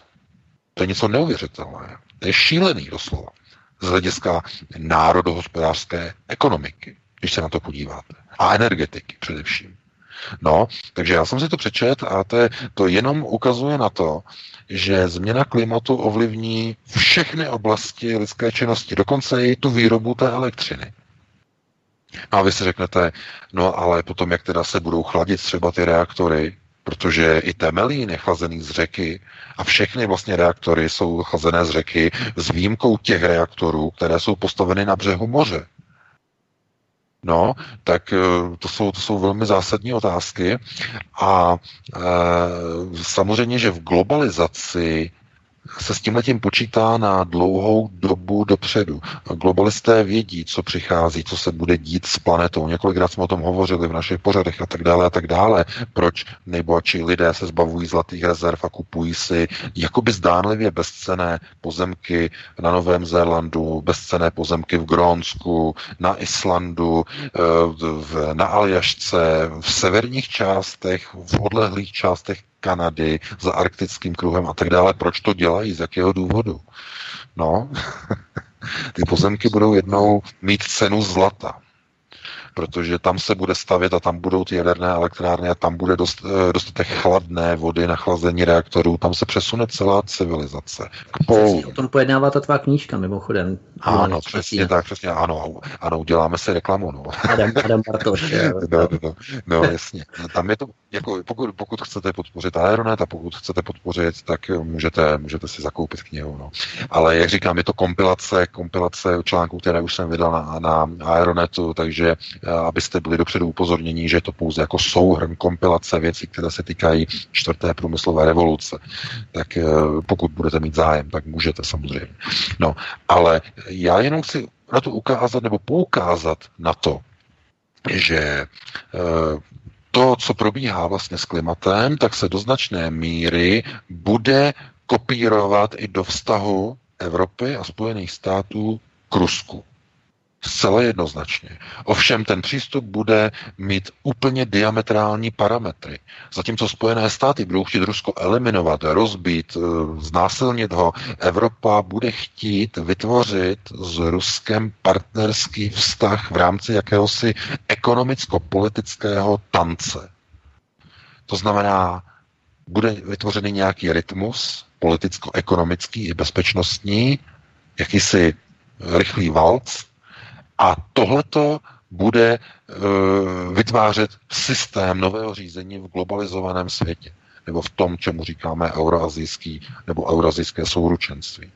No, ale uh, Spojené státy usilují taktéž o Rusko. Oni by rádi měli z Ruska opět to Rusko Jelcinovské. To znamená takové Rusko, které povede k vlastnímu rozpadu a destrukci podle systému a schématu rozděluj a panuj. Rozděluj Rusko a v rozdělených částech získej vliv, protože velké Rusko neovládneš zvenku, ale pokud ho rozbiješ, rozmátíš do malých kousků, tak ty jednotlivé kousky oddělené od sebe už budeš ovládat úplně jednoduše.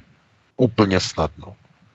Tohle to uh, věděli už římané, staří řekové, Američané nevymysleli nic nového, takže oni rozdělují a panují, chtějí aplikovat i na Rusko. No, ale, v podstatě Jugoslávie je jaký, příkladem, že? Ano, samozřejmě, samozřejmě, samozřejmě, to jsou další příklady.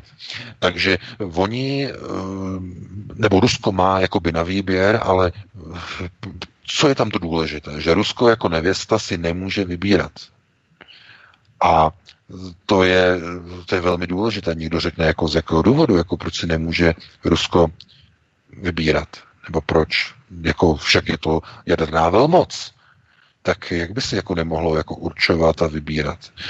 No, to je kvůli tomu, protože Rusko není samonosná politická diktatura, není to jednotka samonosná, která by se nemusela na někoho ohlížet, ale je to největší globalizovaná země na světě. To znamená, když jste největší globalizovanou zemí na světě, tak nemůžete říkat globalizaci ne. Nemůžete ani židovskému kongresu říkat ne, protože globalizaci řídí Chazariát, židé. Takže e, proto potom se někdo diví, jako jak je možné, že Vladimir Putin je eh, de facto obklopený na zasedání 12 členů vlády, 13 členů má tam poradce, e, protože je z nich 11 e, etnických židů. A ti zbývající dva jsou sionisté. Jak je to možné? A zrovna jsem četl, měl Dugin jako komentář, kolik židů sedí okolo Putina a někdo řekne jako, no tak a to znamená jako, že Putin je jako pod vlivem jako židu, že tam, jich tam má 11 etnických a dva chazary, jako že to je jako v pořádku. A já na to odpovídám jednoduše. Opět, Vladimir Putin je manažerem v pozici národa, to znamená je tím gosudárem, který má Rusko vést k záchraně a k setrvání integrity. Ale jeho role je do značné míry odvislá od toho, co si bude žádat národ jako takový. A národ e, není samonosná jednotka. Národu musíte dát to, co žádá. To ne, to nefunguje tak ani v Rusku, že národ jde za vámi to, co mu řeknete, ale vy musíte jít za národem jako gosudar. To je, však o tom mluvil i Putin, když byl teď na Krymu, tak říkal, že národ není o vedení, ale je to o tom, že gosudár jde za svým národem znamená za jeho požadavky, za jeho tužbami. No, to je správný přístup samozřejmě, ale v tom... U nás to byl populista, že? Ano, u nás by to byl populista tady v Německu a u vás v Česku a všude by to byl populista samozřejmě, no, no. Ale, o, ale, ale o co jde? Podívejte se. Eh, k čemu teď došlo v Rusku? Všichni víte, že volně na radě ministrů eh, Putin, nebo přesvědčili Putina, aby vlastně zavedl tu novou věc, eh, zvýšení odchodu věku do důchodu. Jo. A okamžitě Putinovi klesly procenta. Jo. No, teď tam má nějakých 71%. Měl 85%, má 71%, jsem se díval. Mu klesla popularita. No logicky však, tohleto, když uděláte lidem, tak ztratíte okamžitě popularitu.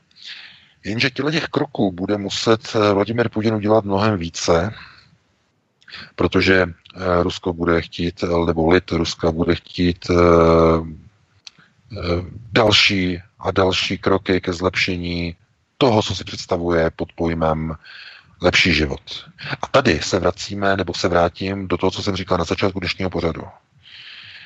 I na ruského člověka působí uh, havlistický systém. To znamená, oni vidí západní filmy, západní uh, propagandu, média na YouTube, na amerických filmech nebo v amerických filmech styl, takzvaný konz, nebo konzumní styl života.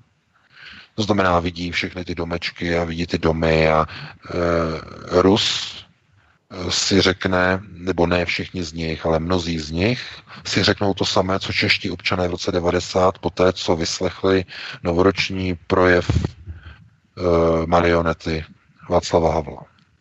Vy bydlíte v králíkárnách. Proto Rusové už nejsou spokojeni s paneláky, na kterých je postaveno bydlení v Rusku a chtějí vlastní domy. To znamená, Vladimir Putin čelí stejným procesům jako v roce 90 Československo. Nepřítel je vevnitř. Vždycky gatov. Vždy připraven. A tomu, tomuto on bude muset čelit. Takže aby si někdo nemyslel, že e, Rusko je nějaká izolovaná jednotka globalizace. Rusko je největší globalizovaná země na světě. Má nejvíce národů, různých etnik. Není jiné větší globalizovanější země z hlediska etnického nebo etnické rozmanitosti, než je Rusko. A proto někdo potom řekne, že proč je ruská nevěsta tak vybíravá a proč se musí vybírat, i když jakoby neměla chtít. Protože ruské nevěstě je nejlépe, když je sama, jenže ona sama být nemůže. Protože Rusko má své občany, kteří chtějí také to, co chtějí všichni ostatní v globalizovaném světě. Majetky, hodnoty, dobrý život, konzum. Tohle to všechno chtějí Rusové. Logicky to nejsou nějaký mimozemštění, kteří by uh, si říkali, mě stačí uh, voda, tráva, chleba a tím to hasne. To tak není. To vůbec tak není. Takže eh, tohle to jenom pouze ukazuje na to, že i Rusko se snaží navazovat, řekněme, v rámci globalizačních vztahů určité struktury a určitá napojení s tím, řekněme, takzvaně západním světem, který je garantem těchto konzumních záležitostí, těchto věcí, které lidé tak moc chtějí. A v tomhle tom spočívá mnohem nebezpečnější zbraň pro Rusko, než jsou západní zbraňové systémy, než jsou americké stíhačky, než jsou raketové systémy eh, americké armády, eh, než je celé NATO, celá Severoatlantická aliance. Ne. Nejnebezpečnější zbraní, které bude Rusko čelit, je západní konzum. Západní konzum je ten, který má sílu porazit Rusko, protože jednou už to ten západní konzum dokázal. V 90. letech po pádu rozpadu Sovětského svazu, v době jelcinismu. Už jednou to dokázal. Bez jediného výstřelu zbraně, mimochodem. Takže tady se hovoří často o tom, že Rusko nebylo nikdy poraženo ve smyslu nějakého válečného střetnutí, ale e, největší porážka byla bez jediného výstřelu zbraně. 90. Rozleptávání. Ano, přesně tak. To znamená, hmm. nepřítel, nepřítel je opravdu jako vždycky gatov, je vždycky připraven zevnitř a tou největší zbraní je konzum, protože ruský národ bude chtít se mít stejně dobře jako každý národ, jako Češi se chtějí mít dobře, Němci se chtějí mít dobře, Papuánci, migranti se chtějí mít dobře, kteří proudí do Evropy. Všichni se chtějí mít dobře. Nikdo nechce být e, někde v nějakém celibátu nebo e, někde být chudej nebo nemít to, co mají ti ostatní tam za těma hranicema někde a mají ty iPhony a já nevím, mají ty auta a tohle to všechno. Takže to chtějí všichni. A tohle, aby bylo možné zajistit, tak musí proběhnout i některé změny ekonomického charakteru, které Rusko přiblíží k západu. Delší pracovní doba, eh, vyšší, eh, řekněme, zatížení obyvatelstva, méně volného času, více práce, větší produktivita práce a tak dále. Ale to jsou západní modely řízení. No a prvním krokem Hlavním krokem, nebo tím prvním, co teď Putin udělal, je, že zvedl hranici pro odchod do důchodu. Pro Rusy. No, to je šok. Jenže on nemůže nic jiného dělat. Protože e, zase ten gosudár, e, i když jde za tím národem, to znamená, co ten národ chce, tak musí ten stát řídit způsobem, aby dokázal těm lidem splnit to, nebo přiblížit je k tomu, co oni chtějí. Protože v okamžiku, kdy oni uvidí, že eh, je nepřibližuje k jejich cíli, tak ho přestanou podporovat. No a eh, to, jestli někdo někoho podporuje nebo nepodporuje, eh, o tady ty věci se nemusí starat diktátor, jenže Vladimír Putin není diktátor a Rusko není diktatura. Takže tam fungují takzvané demokratické procesy, které se těžko manažují ve chvíli, kdy celý národ je podložen, řekněme, o ním obrovským drivem za tím západním konzumem a za, tím, za těmi západními benefity, eh, ke kterým se všichni nebo většina lidí a mladých Rusů především vzhlíží jako eh, ke zlatému oltáři a před oltářem konzumu se modlí každý den. To znamená mít se tak dobře jako v těch filmech, které vůbec nereflektují skutečnost, jak se žije někde na západě, to jsou všechno hollywoodské jenom e, modely, e, řekněme, nějakých životů slavných a tak dále, ale e, i Rusko se snaží přiblížit nějakým způsobem k těm hodnotám, které nabízí západní společnost. A to je velmi nebezpečné, No a jak to řešit? No můžete to řešit, jako to udělal uh, Stalin, který zakázal v 50. letech veškerou kulturu ze západu v Sovětském svazu a od něho to převzali všechny takzvané sovětské satelity.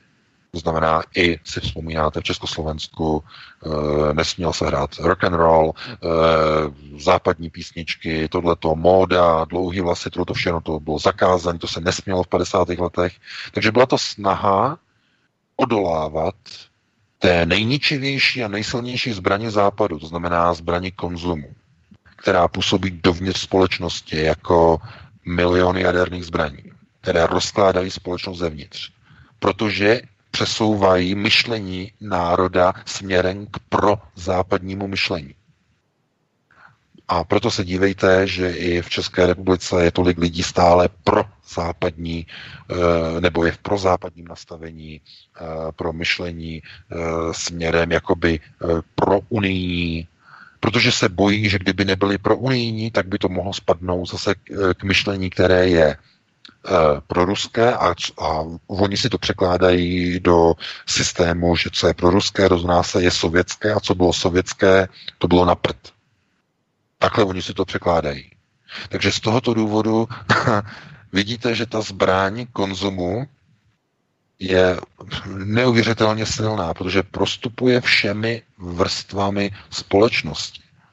Takže eh, i Vladimir Putin ví, že eh, i když by neměl, nebo neměl by chtít, ale Rusko jako nevěsta bude hledat cesty, jak se v rámci globalizace eh, vyrovnat s vnitřními tlaky společnosti, to znamená, Rusové budou chtít se přibližovat standardu na západě, to je naprosto jasné v životě nebo v životních podmínkách, ale bude to vykoupené za cenu nějakých kompromisů, které budou se vztahovat k ruské nezávislosti, k ruské samostatnosti.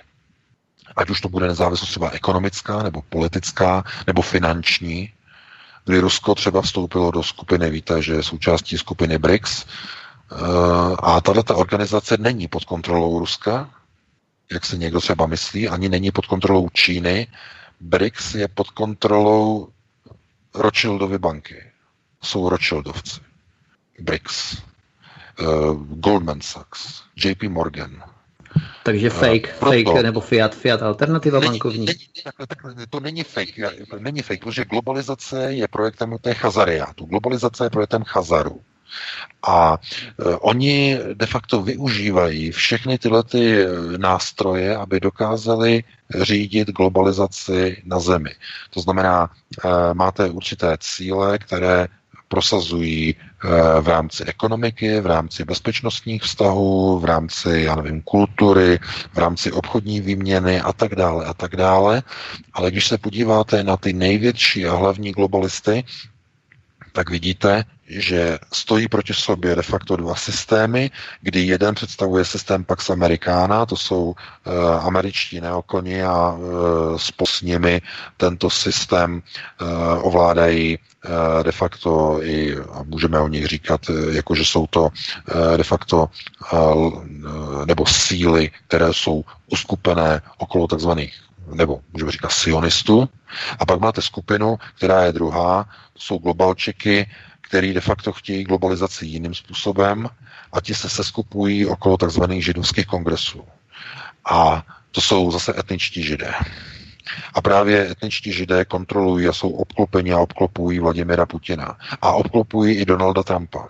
To znamená, to jsou lidé pod kontrolou takzvaného Světového židovského kongresu, který je ve válce se sionisty, což je druhá skupina židů, kteří usilují o takzvané e, celoplanetární řízení nebo kontrolu e, celého světa, bankovního systému. A e, teď, když vstoupíte do globalizace, někdo řekne, no dobře, tak a ta globalizace tedy, ta je jako jedna, ne, těch globalizací je hned několik ale všechny představují systém nadnárodního řízení. To znamená, jakoby, kdybyste si představili granulární společnost, to znamená společnost, která není kompaktní, není to jeden kus bloku, kvádru, ale je granulární. To znamená, je, roz, je rozemleta na jednotlivé kousky nebo kamínky, eh, které mají vlastní struktury řízení, eh, ale vzájemně vytvářejí jedno pískoviště sami za sebe. Takže eh, globalizace je do značné míry proces, který musí Rusko reflektovat a my jenom vidíme, že z těch kroků, které probíhají teď po posledních volbách prezidentských v Rusku, tak z těch je patrné, že i Rusko si vybírá jako bohatá nevěsta zase globálního partnera, který bude asi nejlépe vyhovovat. Samozřejmě, že bychom mohli říkat, že Rusko bude chtít mít dva partnery a s oběma vycházet stejně, ale v dlouhodobém horizontu tohle je naprosto vyloučené, protože i Rusko bude postaveno před otázku, že může mít dobré vztahy pouze s jedním ženichem. Může mít dobré vztahy pouze s Američany, to znamená z neokony, to znamená z globalisty systému Pax Americana, anebo může mít dobré vztahy s Čínou a e, s globalisty, e, kteří jsou, e, řekněme, napojeni a kteří se pohybují okolo takzvaného, řekněme, euroazijského systému globalizace. To znamená na jednu stranu nebo na druhou. Protože obě dvě strany globalizace de facto jsou konkurenty ve vztahu k Rusku. Oni mohou spolupracovat na některých úrovních, to znamená, jak eh, globalisté, jak eh, řekněme američtí neokoni, tak i globalčiky mohou spolupracovat na některých eh, aspektech a tezích společně, ale pokud jde o Rusko, tak v žádném případě. O Rusko se strhne boj. Válka. A jestli bude jenom, řekněme, diplomatická nebo ekonomická, nebo já nevím, nějaká systémová, to je jedna věc, anebo jestli bude opravdu ostrá. To je, to je otázka, řekněme, dalšího období, dalších procesů, ale Rusko bude se vybírat svého globálního partnera, protože nic jiného Rusku de facto nezbývá. Ruskému řízení. Protože Rusko jako největší globalistická, globalizovaná země nemůže říct globalizaci ne. To je asi na tomto nejzvláštnější, ale z tohoto důvodu eh, Rusko je eh, připravené de facto spolupracovat s kýmkoliv, kdo chce spolupracovat s Ruskem. Proto teď přišla i ta pozvánka od eh, Vladimira Putina, aby Donald Trump přijel do Moskvy a je tam dokonce i pozvánka obrácená, to znamená, že by Vladimir Putin přijel jako do Washingtonu a tak dále.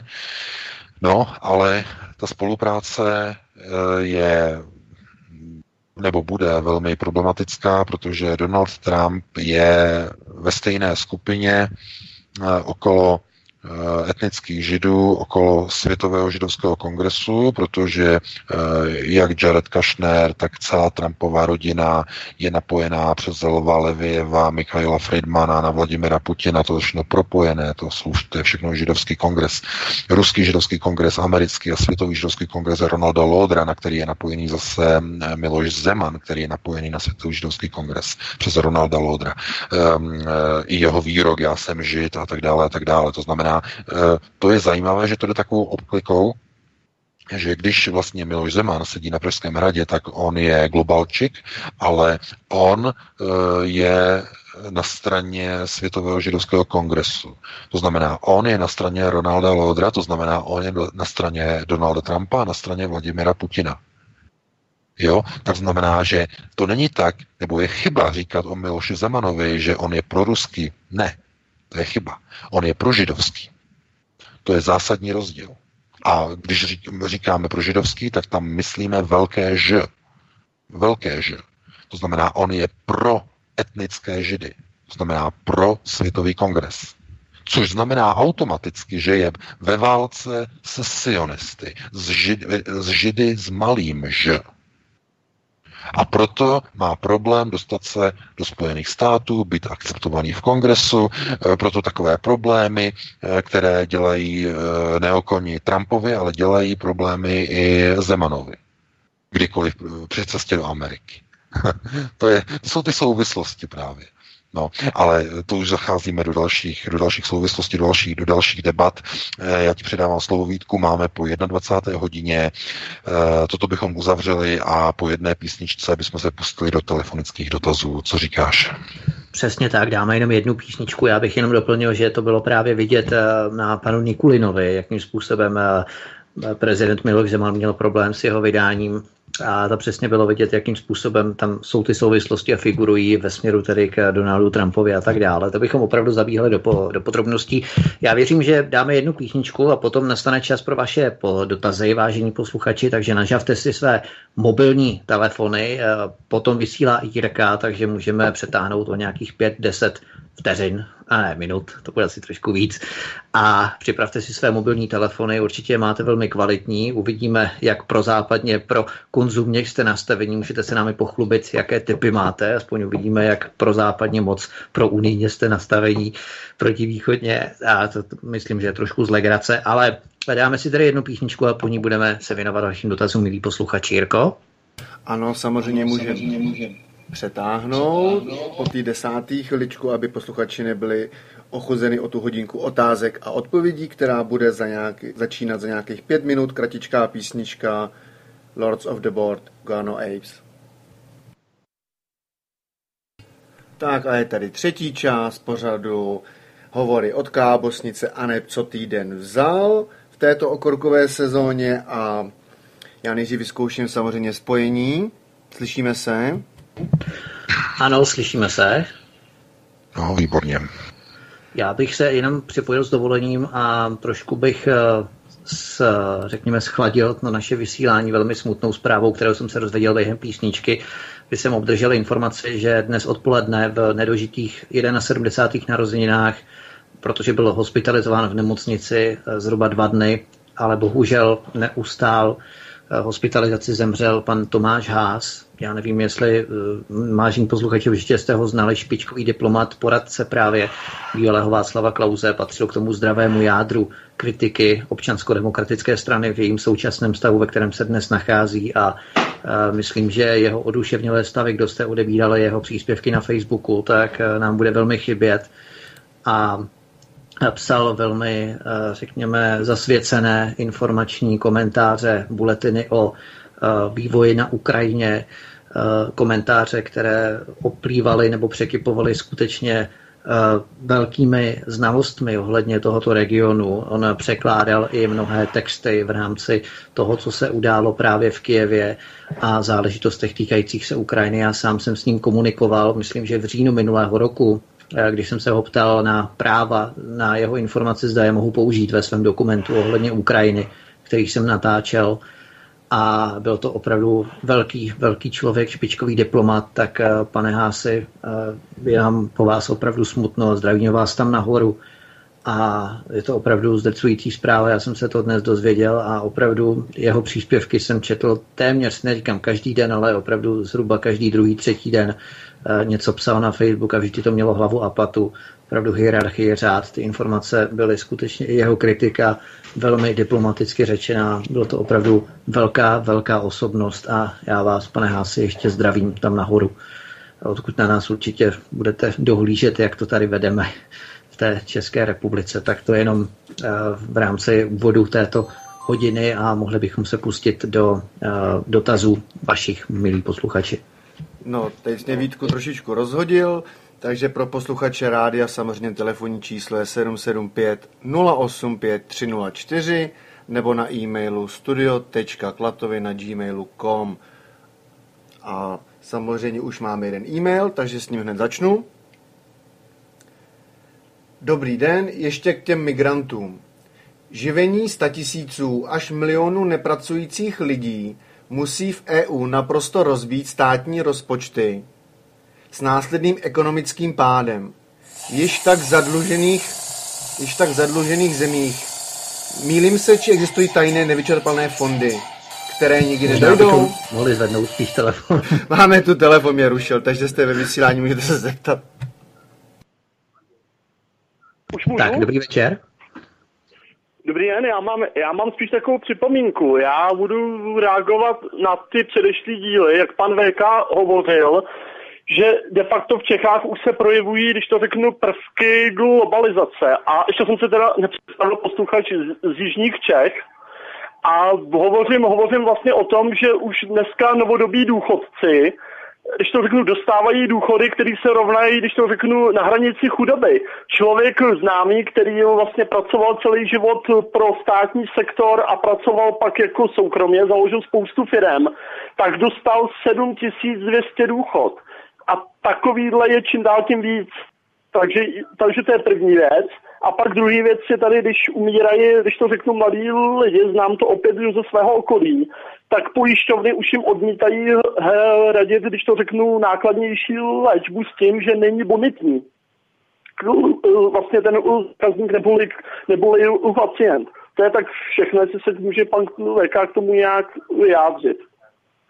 Hmm, děkujeme, mějte se krásně, hezký večer a díky, že jste nám zavolal. Tak, pane VK. No, eh, no, co k tomu říct. Eh, co se týče toho, těch výdajů na léčbu, nebo řekněme takzvané terminování léčby, oni tomu říkali lékaři, terminování léčby. Ukončení léčby, to překladu ukončení léčby pro beznadějné případy, nebo někoho, koho vidí beznadějného.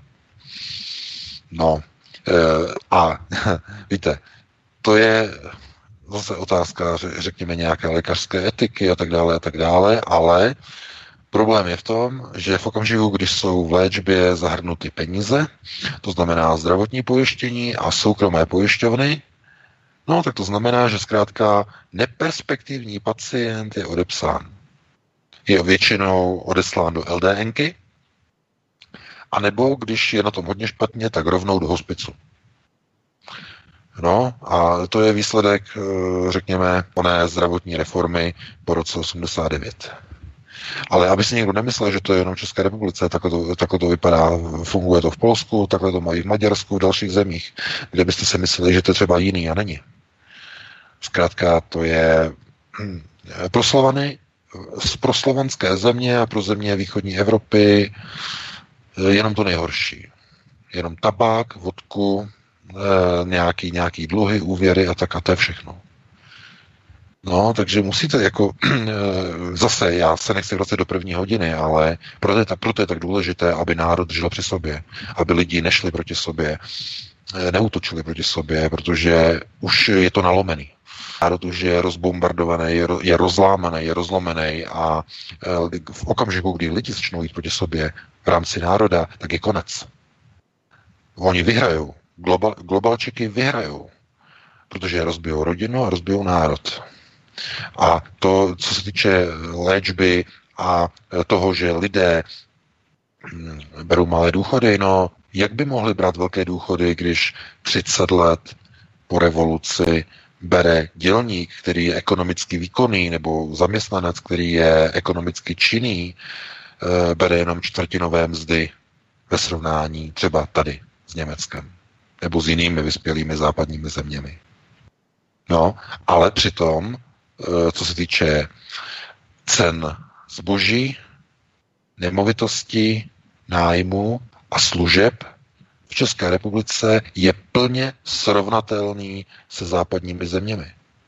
Ceny e, zboží a služeb byly v České republice srovnány se západem už e, v roce 2001. 2002 jsem četl tu studii. To znamená, bylo to srovnáno už před nějakými 16 lety.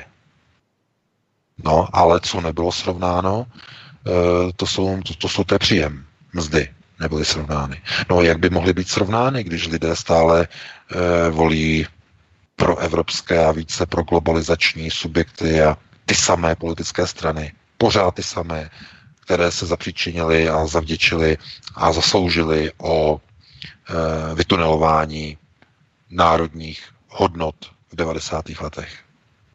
To je souvislost. To má souvislost všechno se vším.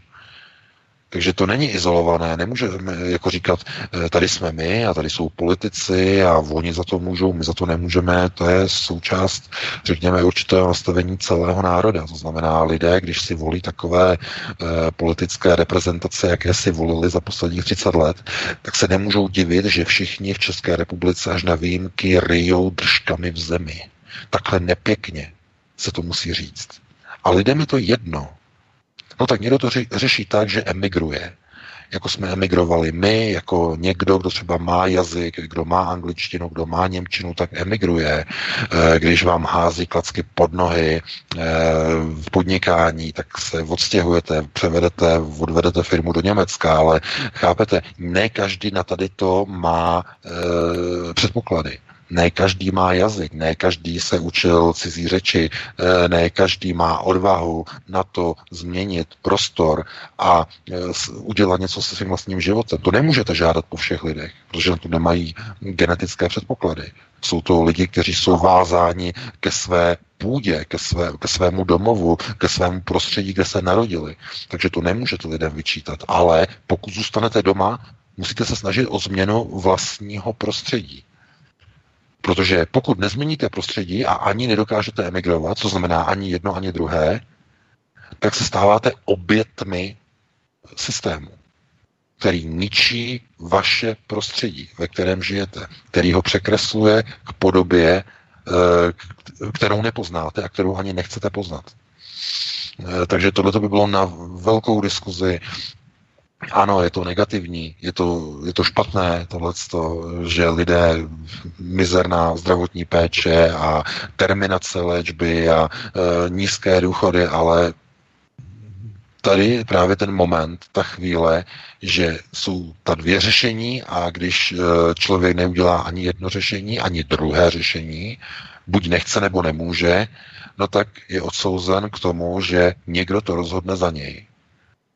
A když lidé se chovali tak, jak se chovali v 90. letech a tolerovali tunelování, tunelovali rozvrat státu, eh, rozvrat národních ekonomik, eh, tunelování fabrik, podniků a dívali se na to a pořád volili pořád dokola a pořád ODSku a pořád ODSku a pořád ČSSD a pořád ČSSD a pořád Kalouska a pořád a pořád. Tak tohle je výsledek po 30 letech.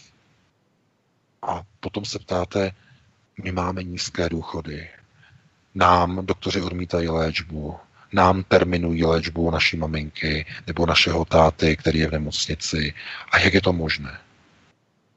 Všechno se vším. To je hluboká souvislost s tím, o čem jsme hovořili v první hodině, tunelování v 90. letech a nečinnost národa a e, souhlasnost a e, další a jako, jako se skloněnou hlavou a pořád a volíme a pořád volíme ty samý a pořád volíme ty samý a pořád a pořád. Tam prostě měla přijít změna, nepřišla, tohle je důsledek e, sklízení hořkých plodů. No, jak napsal Ernst Hemingway, sklízení hořkých plodů života našeho. Takže no, teď já bych to jenom takhle ukončil. No, no, no, samozřejmě, samozřejmě, ale musíme dát prostor, prostor dalšímu volajícímu. No, Určitě. Jsme, Já jen chtěl říct, že teď sice je Babiš, což je taky změna, ale ne ta pravá změna, kterou bychom si představovali. No, Dám no, telefon. Ano, já k tomu jenom dodám. A pak, že se nedá život peněžně vyčístit. Máme tu další telefonát, můžete se ptát. Eh, no, tady je Lenka, dobrý večer tam něco strašně hučí. Já nevím, jestli vám taky, ale já vás vůbec neslyším skoro. Eh, chtěla jsem se zeptat Co? Eh, na to počasí. Jestli to je eh, jako jev, který je přírodní, a nebo jestli tomu někdo úmyslně pomáhá, jestli prostě chce, aby tady bylo sucho, aby se třeba neurodilo a prostě s těma všema důsledkama. Potom uh, vy jste, když jste říkal, že jste v globálním projektoru viděl, že se lidi dusí plynovými maskama u kyslíkových přístrojů. Tak jestli si na to pamatujete, asi jo. E, jestli by se nám k tomu něco říct, jestli to třeba souvisí s tím tím oteplováním, jestli bude zeleň zničená, nebude kyslík, nebo mm, je prostě, jestli byste k tomu něco říct. A pak, e, jako když se na tohle to můžeme v, v, v úvozovkách těšit, jestli třeba my, nebo naše děti, nebo děti našich dětí. E, děkuji. Dobře, tak VK hodně hard systém, možná narážel paní Maška. A potom eh, ty masky s kyslíkem, to si taky postihoval v té knížce s tom souboru. No ano, ano, samozřejmě, samozřejmě. Eh, ten problém je, nebo ten problém spočívá v tom, jak eh, funguje fotosyntéza, jak fungují látkové výměny v přírodě a tak dále a tak dále.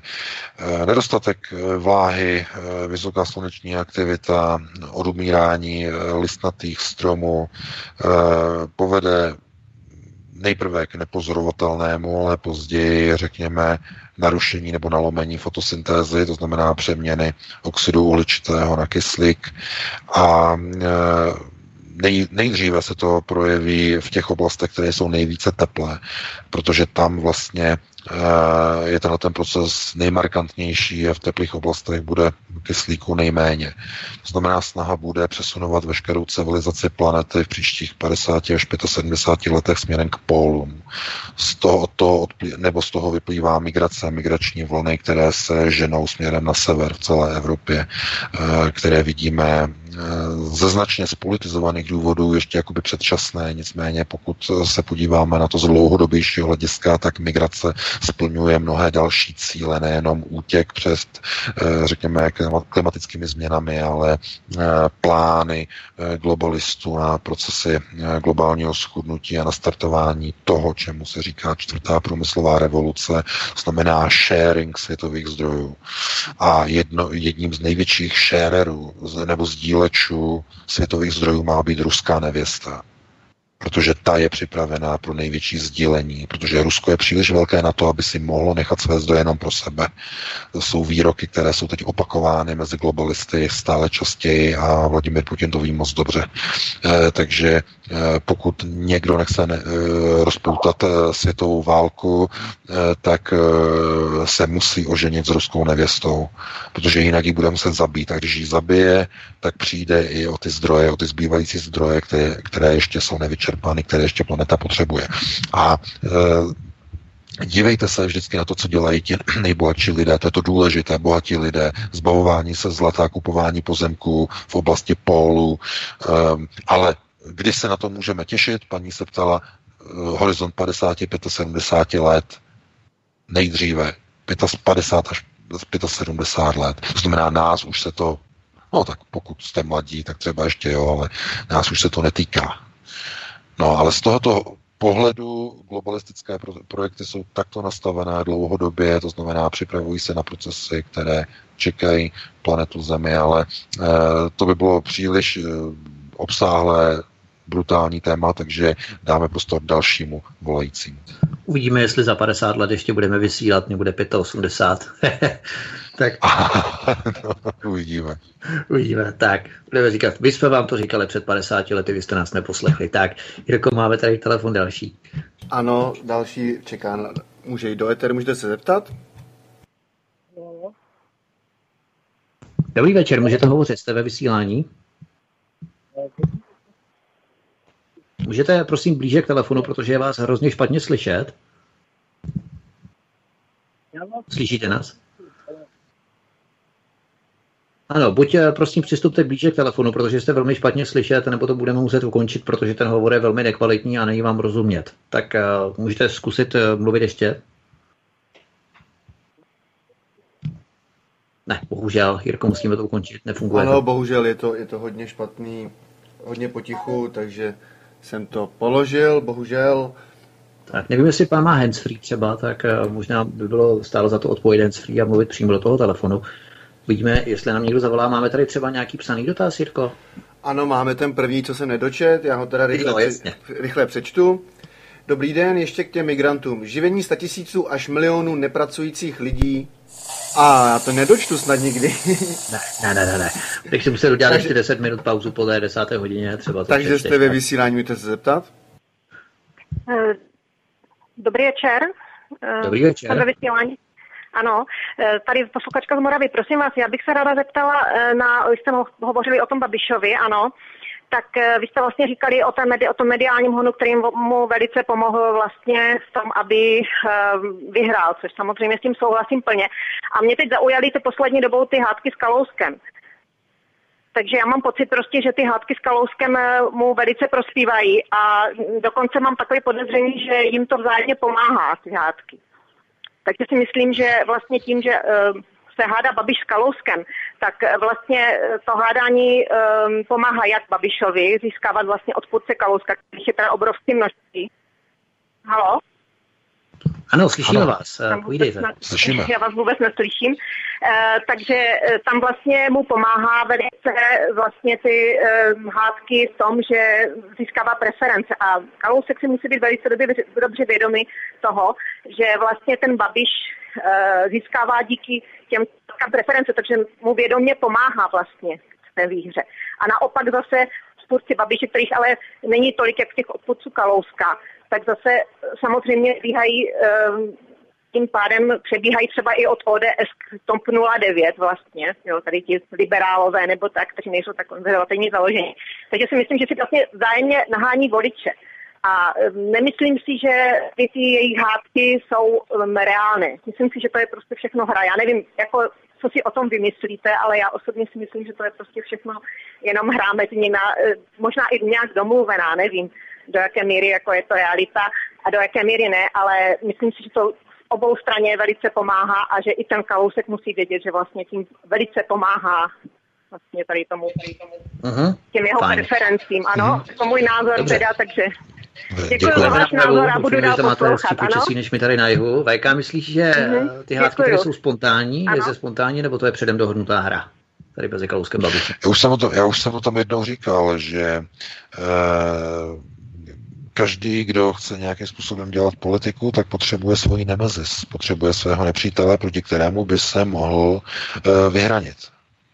To znamená, kdyby uh, Miroslav Kalousek a nebo ještě lépe to říct obráceně, kdyby Andrej Babiš neměl Miroslava Kalouska, proti komu on by se vymezoval, proti komu on by stělesňoval svět korupce, proti které Andrej Babiš přišel bojovat do české politiky. Kdo by stělesňoval tu korupci? Takže ano, oni hrajou, nebo minimálně pro Babiše je Kalousek naprosto nepostradatelný, protože on je stělesněním Babišova boje proti uh, étosu korupce, což je základ uh, politického uh, paradigmatu celého hnutí ANO. A myslíš, že to funguje i naopak?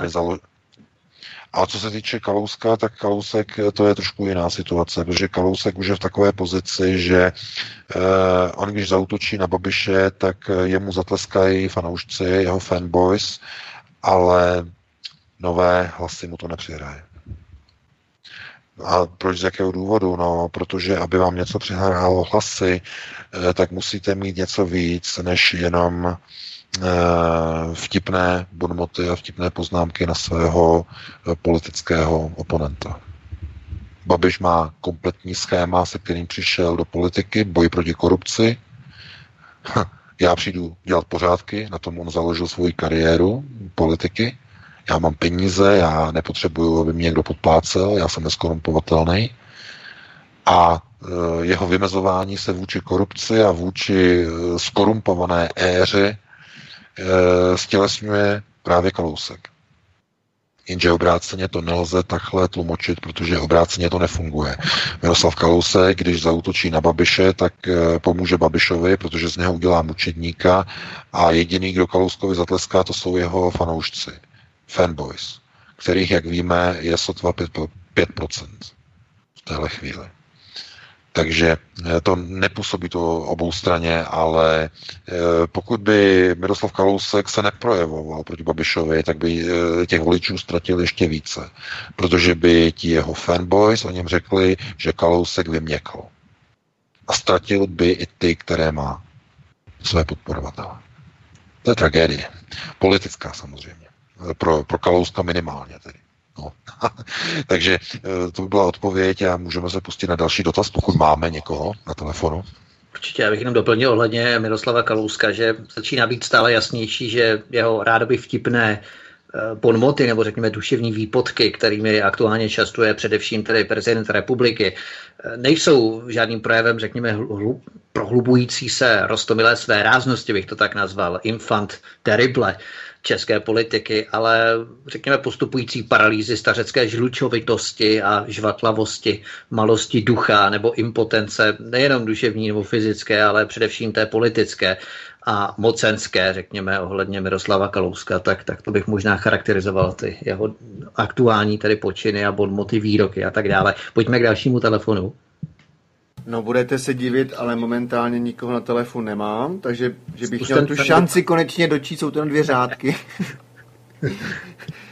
Uh, živení z tisíců a milionů nepracujících lidí musí v EU naprosto rozbít státní rozpočty s následným ekonomickým pádem již tak zadlužených zemí. Mílim se, či existují tajné, nevyčerpatelné fondy, které nikdy nedojdou? Tři otazníky. Mirek, Střední Čechy. Tak.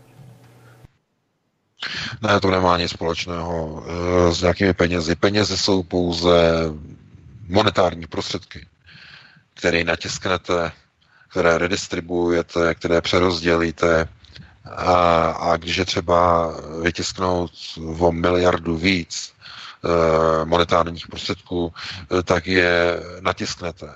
A když je potřebujete něčím podložit, tak je podložíte například vydáním dluhopisů.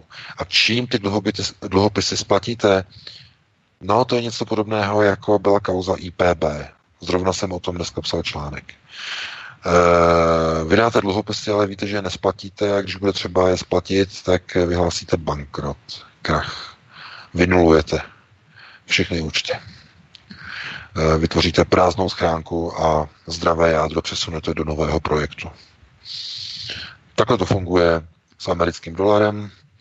Já třeba nesouhlasím s názorem, který eh, třeba prosazuje, nebo o kterém píše třeba pozorovatelka o krachu amerického dolaru z toho důvodu, že eh, dolar jako takový je pouze monetárním instrumentem. To, co je třeba zničit, aby padlo, je moc a ukotvení Federal, Federal Reserve. To znamená kontroly sionistů nad emisemi světové rezervní měny. A to nebude dolar, to už je teď naplánováno, že to budou jiné měny, budou to kryptoměny, bude to bitcoin a další. Eh, všechno to, co známe pod dolarem, se přesune v rámci čtvrté průmyslové revoluce směrem do elektronické digitální ekonomiky, do kryptoměn, eh, aby byly všechny peníze digitální, eh, aby nebyly papírové, aby se mohl lidem říct, už nepotřebuješ papírovou hotovost, teď už je všechno digitální. A když vybočíš z řady, tak ti zrušíme účet a nemáš žádné peníze.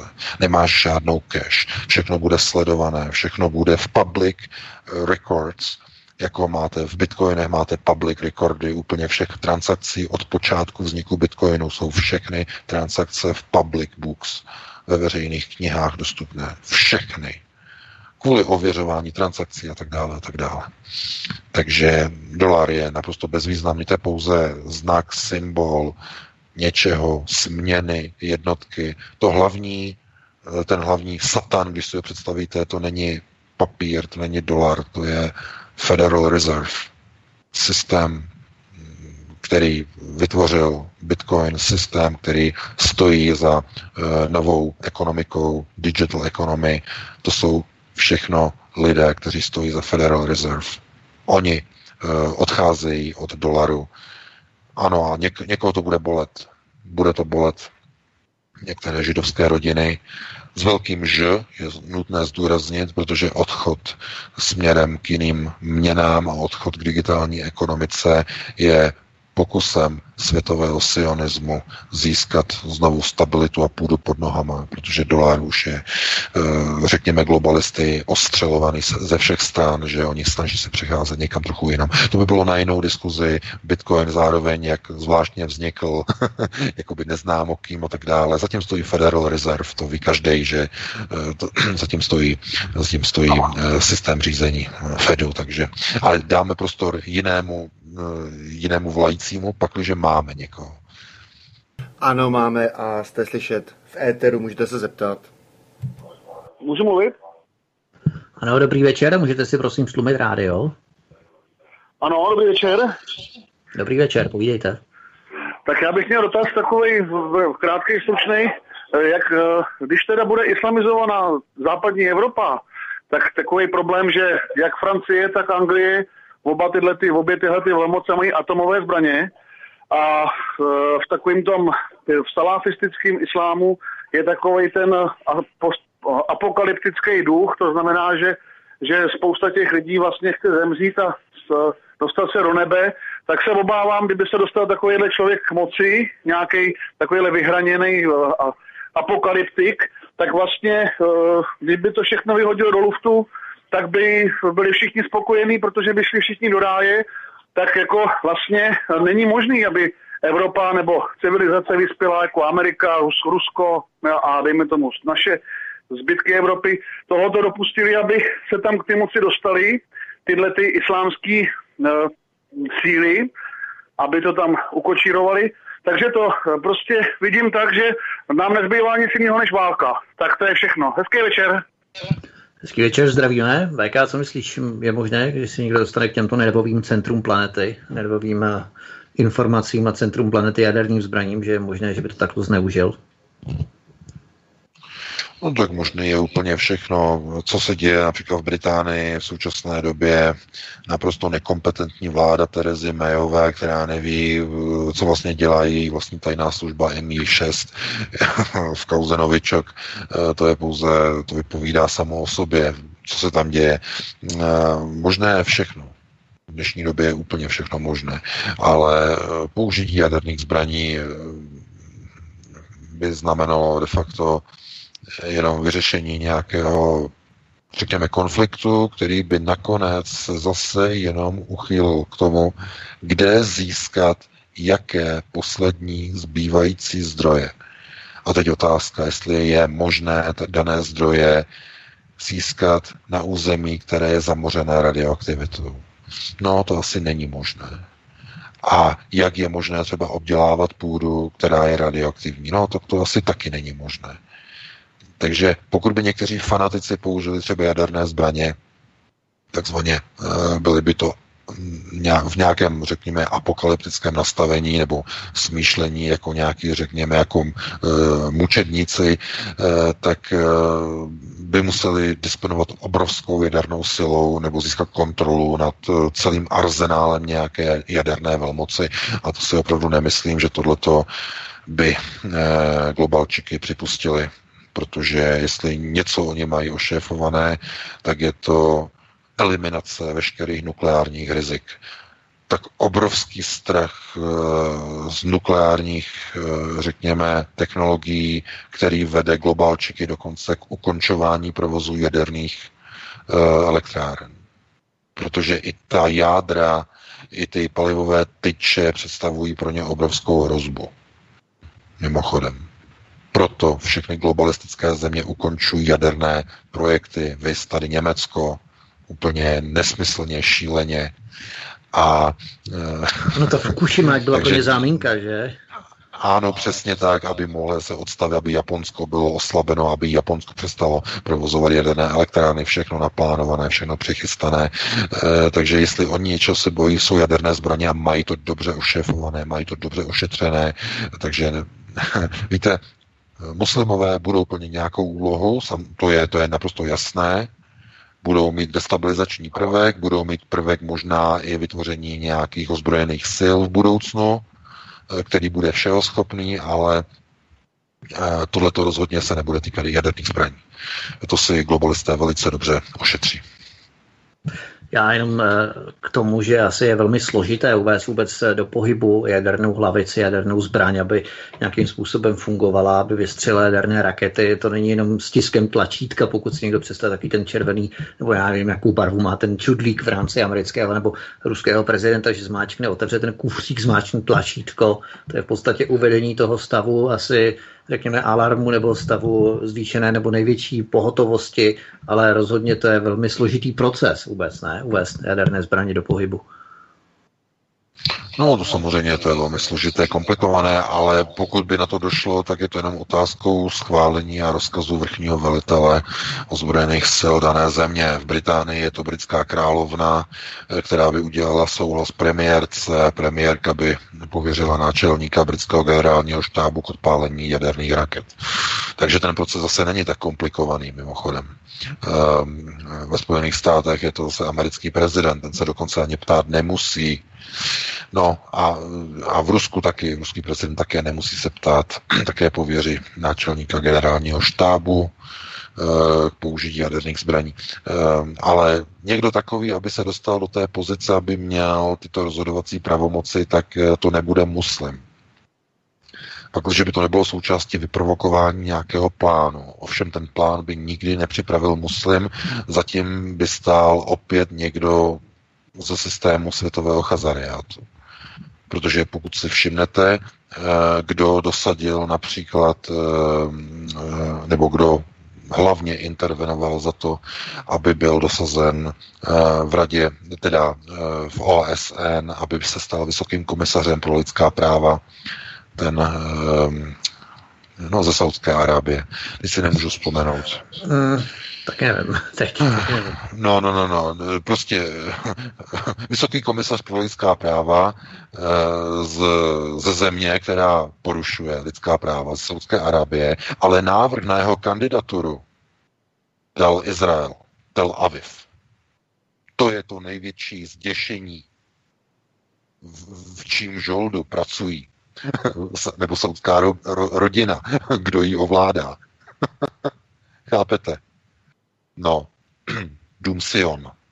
Takže e, dávejte pozor si na to a nemyslete si, že když e, na vás hází Arab kamen, že ho hází ze svého rozhodnutí. Ten kamen na vás hází, protože někdo mu dal tomu signál. To je asi největší zděšení pro mnoho lidí a e, na to není teď čas vůbec e, o tom teď, teď hovořit, ale e, Dům Sion, Dům Jehuda a systém světového chazariátu, to jsou ty hlavní, řekněme, řídící celky, které mezi sebou vedou boj o získání veškerého vlivu v rámci tzv. nového světového řádu. A křesťané, Vatikán, Riad, Arabové jsou pouze figurky na šachovnici. To znamená pouze nástroje k tomu, aby proti sobě šli, aby spolu spolupracovali nebo šli proti sobě, ale to jako není řízený. Nebo snad si nemyslíte, že migrační vlna byla odstartována nějakými Araby nebo nějakými Černochy. Ne. Někdo ji řídí. Někdo ji odpálil, někdo ji odstartoval. A rozhodně to nebyly Arabové. No ale to by bylo na jinou diskuzi a musíme dát prostor dalšímu volajícímu.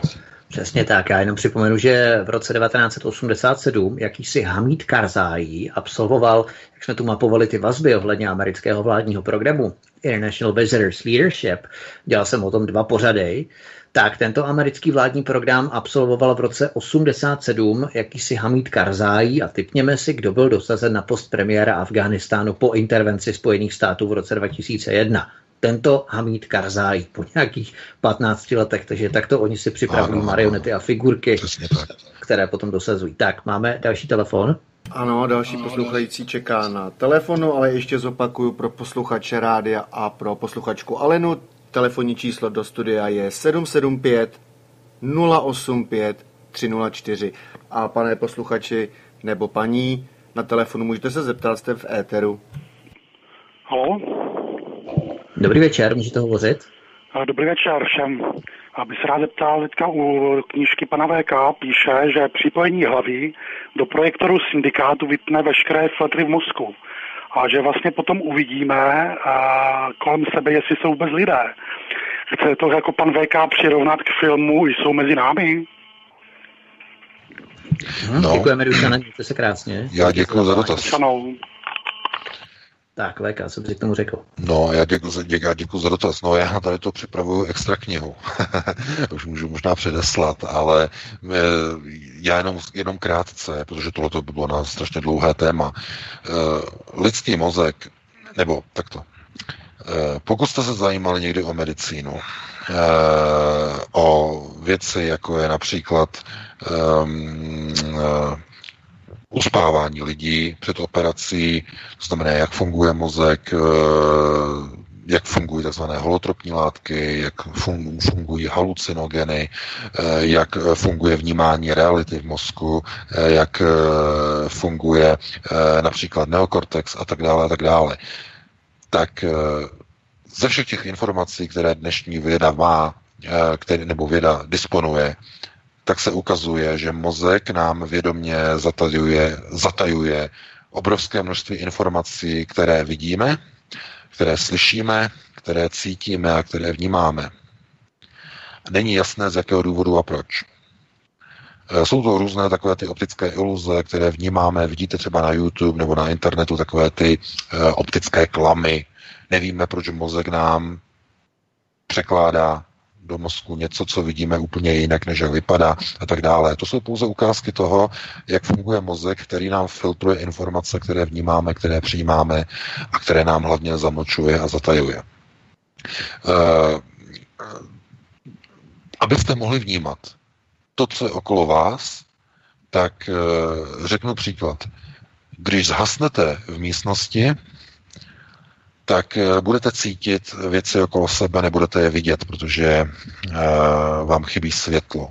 Světlo se musí odrazit od objektu, dopadnout na vaší sítnici a mozek musí informaci přeložit do vašeho mozku. Uh, když chcete něco cítit, například na jazyku, tak musíte to ochutnat, sliny musí materiál rozložit, přemění se na chemickou reakci, která se přemění na elektrický signál, který je z jazyku nervovou soustavou přenesen do mozku, kde opět filtr začne reagovat a začne měnit tu chuť na pocit potom, který vnímáte.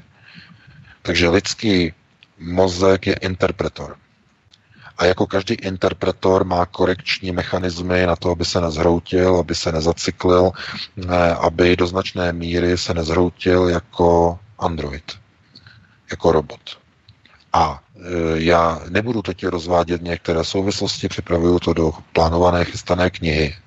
a nevím, kdy vyjde, abyste teď začali se ptát, kdy vyjde tato kniha, ale chci to rozebrat a chci vysvětlit, abych nastínil, proč globalisté hledají singularitu, proč oni usilují. Protože rozdíl mezi člověkem a strojem je tak minimální, tak zanedbatelný, že svádí k tomu, aby člověk překročil Rubikon a stal se nesmrtelným. Aby přenesl své myšlení do stroje. A spolu s tím bude muset řešit některé věci, které se týkají filtru, odstínění signálu, informací, které nám biologický mozek nedokáže nebo nechce zobrazit, ale eh, řekněme eh, při zapnutí systému vnímání na určité vyšší úrovni, jako je například na kvantové úrovni, budeme schopni vidět komplexní spektrum celého prostoru okolo nás bez jakýchkoliv filtrů. Budeme schopni vidět úplně všechno. Ne každý to dokáže ustát to, co uvidí. Ale tohle by bylo na jiné téma, na jinou diskuzi. Eh, já jenom odkážu na to, že připravuju o tom knihu. Eh, bude to trošku těžké čtení, pokud se budete zajímat o biologii nebo se budete zajímat o medicínu, tak vás to možná bude zajímat, ale teď by to bylo opravdu předčasné, protože na to nemáme čas, musíme dát prostor dalšímu volajícímu a e, dát prostor dalšímu. Já se na to hrozně těším, na tu knížku. Já myslím, že neprozradíme nic tajného, když prozradíme informace, eh, nebo odkryjeme možná, že budeme vysílat i audioknihu v rámci souboru tvých článků, které vydal Adam Bartoš v rámci eh, Human Ex Machina, tak eh, to budeme vysílat na svobodném vysílači. Budete si moci, vážení posluchači, i zakoupit audioknihu v rámci ve formátu MP3 Eh, připravujeme s Adamem Bartošem eh, načtenou eh, tuto knihu Human Ex Machina, soubor článků pana VK, takže všechno to chystáme a doufám, že budeme moci takto zpracovat i tu knížku, kterou chystáš, na to se fakt, fakt těším. Tak, máme telefon? A, ano, máme, čeká na lince a já bych jenom podotknul, že ten film se jmenuje Oni žijí z roku 1988. A pane posluchači nebo paní posluchačko, můžete se zeptat, jste v éteru. Dobrý večer, můžete mluvit? Tak, zřejmě na telefon vypadl. Tak, nevím, jestli to zvodní, nebo jestli to položil právě pan posluchač. Já dávám druhý hovor. Jo, ano. super. Ano, už je to tady. Dobrý večer. Dobrý večer. Můžete hovořit, jste ve vysílání, zdravím vás. No, slyšíme se? Ano, povídejte. No, tak můžu mluvit, jo? Ano, můžete položit dotaz. Jo, tak já bych měl ještě jednu doplňující otázku. A chtěl bych se zeptat teda, když teda, eh, jak říkal pan VK, tak když by to bylo tak, že eh, by to měli ošetřený, že by se to nestalo, tak já, jsem myslel tu alternativu, tak tím pádem teda musí mít vymyšlený, jak ty lidi od tamtud zase odsunou. Takže jestli si, myslí, jestli si myslíte, že, že je potom teda zase, jak tam řešíte, zase odejdou třeba nějakým leteckým mostem nebo nějakým rychlým způsobem. Jo, tak to je všechno, díky. Dobře, díky, hezký večer. Tak, Veka. No, já řeknu jednu věc. Uh, myslíte si, že by byl správný požadavek na to vyzvat uh, slovanské národy, aby odešly z míst, kam se přistěhovali před uh, nějakými 15, no skoro 2000 lety? Uh, jako v rámci, řekněme, migrace národů, jestli má takový apel význam? To je jenom jako řečnická otázka. Protože všichni tam, kde žijeme, tak někdo žil jiný před 500, 800 tisíci lety, 12 lety. Na území prostoru, kde je Česká republika, žili nějací keltové. Jsou dávno pryč, protože se přesunuli na britské ostrovy a do Irska, migrovali potom, byli vyhnáni. Mimochodem, nebyli, neodešli dobrovolně, byli vyhnáni migranty. Jestli pak víte, jaký, jaký migranti to byli. Slované je vyhnali.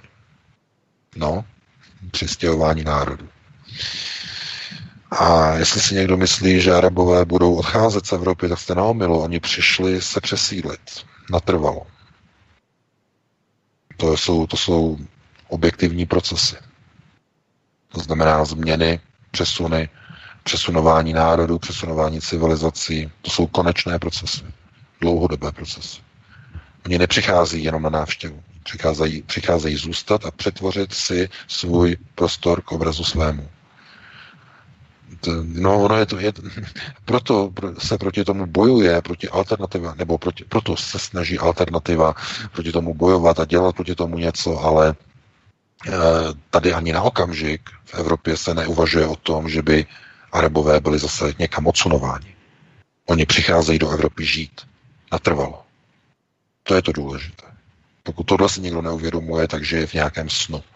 No, eh, já bych to teda jenom takhle schrnul neslavně nebo eh, ne příliš optimistické, ale to je prostě realita. Popisujeme realitu. Jako jestli si někdo myslí, tak se přijďte podívat se do Německa. Tady nikdo neplánuje odjezd. Tady mají postavené domy, tady mají byty, děti se jim tady narodily, jsou z nich Němci. Proč by jako, jako někdo je někam odsunoval? To už ne, to už je proces, který je jenom jednosměrný. Oni nepřišli na návštěvu. Oni přišli osídlit Německo, oni přišli změnit celou Evropu, islamizovat. No, takže takhle bych to uzavřel a jestli máme teda ještě jednoho volajícího. Ano, máme, takže jste ve vysílání, můžete se rovnou zeptat. Tady ještě Lenka, já bych měla doplňující otázku. Já bych se chtěla zeptat, když je teda takový malér s tím počasím a globalisti uh, jsou um, mocný, mají velkou moc, uh, například dávají plno peněz třeba do chemtrails, proč uh, se nestarají o to, aby třeba lidi nekáceli ty pralesy, které jsou plíce, uh, plíce země, proč se, ne, proč se neudělá něco, aby se třeba pokusili čerpat vody podzemní na Sahaře, proč na tohle, proč se jako nestarají tady o to, když jsou tak mocní a tak, tak bohatý. Proč nás radši tady chemtrieskolou a dělají takové věci. Děkuji, jdu poslouchat. Mm-hmm. Uh-huh, to, to je zajímavý. Peka. Eh, paní Lenko, eh, důležité, co je, eh, globalistům nejde o přežití vás, ani o přežití nás. Jim jde o přežití jich samotných. A k tomu je zapotřeba zhruba jedna miliarda obyvatel. Víc ne. Víc je nežádoucí. Jim je jedno, co se stane se zbývajícími sedmi, osmi, deseti miliardami za příštích 20-30 let. Lidí tedy myslím. Jim je to úplně jedno. Jim jde o přežití jich samotných. A tomu je podřízeno všechno. To znamená, oni nebudou čerpat vodu v Africe, oni neplánují žít v Africe, to není jejich životní prostor je zajímají jiné prostory, je zajímají e, věci, jako je Grónsko, nordické země, e, zajímají je opuštěné oblasti Severní Ameriky, zajímá je, e, zajímají je prostory u pólu a zajímají je především zdroje v Rusku. Protože na jejich přežití je potřeba mít přístup k planetárním zdrojům, které budou v mírném pásmu, které budou dostupné, eh, které pokud možno budou lehce čerpatelné, nebude to z nějakých extrémních hloubek, jako je třeba voda na Sahaře, z hloubky dvou kilometrů a podobně. Takže e, proto, proto Rusko je centrálním, klíčovým, nervovým bodem celého světového globálního systému řízení. Všechno se točí okolo Ruska. Rusko je ta nevěsta, která je k tancování i na zabití. Rusko rozhoduje o budoucnosti celé planety zdrojově. Proto všechno se točí okolo Ruska. Proto všichni útočí na Rusko, proto všichni chtějí s Ruskem spolupracovat, proto všichni s ním chtějí jít do války, proto všichni mu jdou eh, takzvaně v ústrety, to znamená úplně eh, antagonistické postoje, ale vždycky tím terčem postoje nebo toho antagonistického postoje je vždycky nakonec zase Rusko.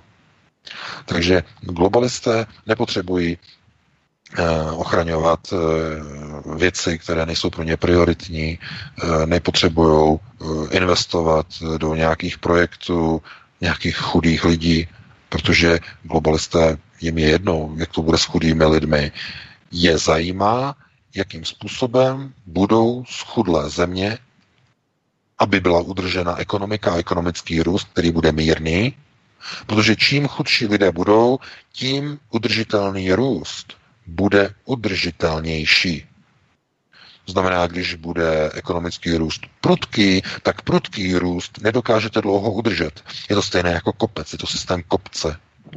Eh, mimochodem, ekonom Davis o tom hovořil, o, eh, že ekonomický růst je stejný jako běh. Pokud máte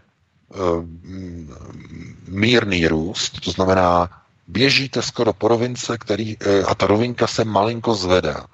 To je mírný růst. No a když se e, silnice zvedá jenom velmi mírně do kopce, ale velmi mírně, no tak po ní dokážete běžet velmi, velmi dlouho.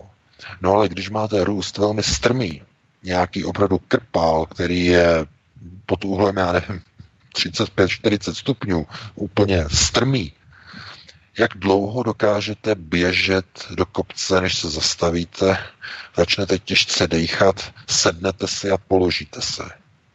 Přesně takhle podle Davise funguje ekonomika. No, je to přirovnání, ale to je perfektní příklad. Takže proto jde globalistům o to, aby růst byl co nejmírnější a tím pádem časově co nejdéle udržitelný. To znamená co nejmenší platy, co nejméně zvedané a zvyšované, co nejpomaleji zvyšované, aby ekonomický růst byl co nejdelší a co nejpomalejší. Takže eh, jenom takové přirovnání. Eh, tím bych to uzavřel a máme ještě jeden telefon. Ano, máme.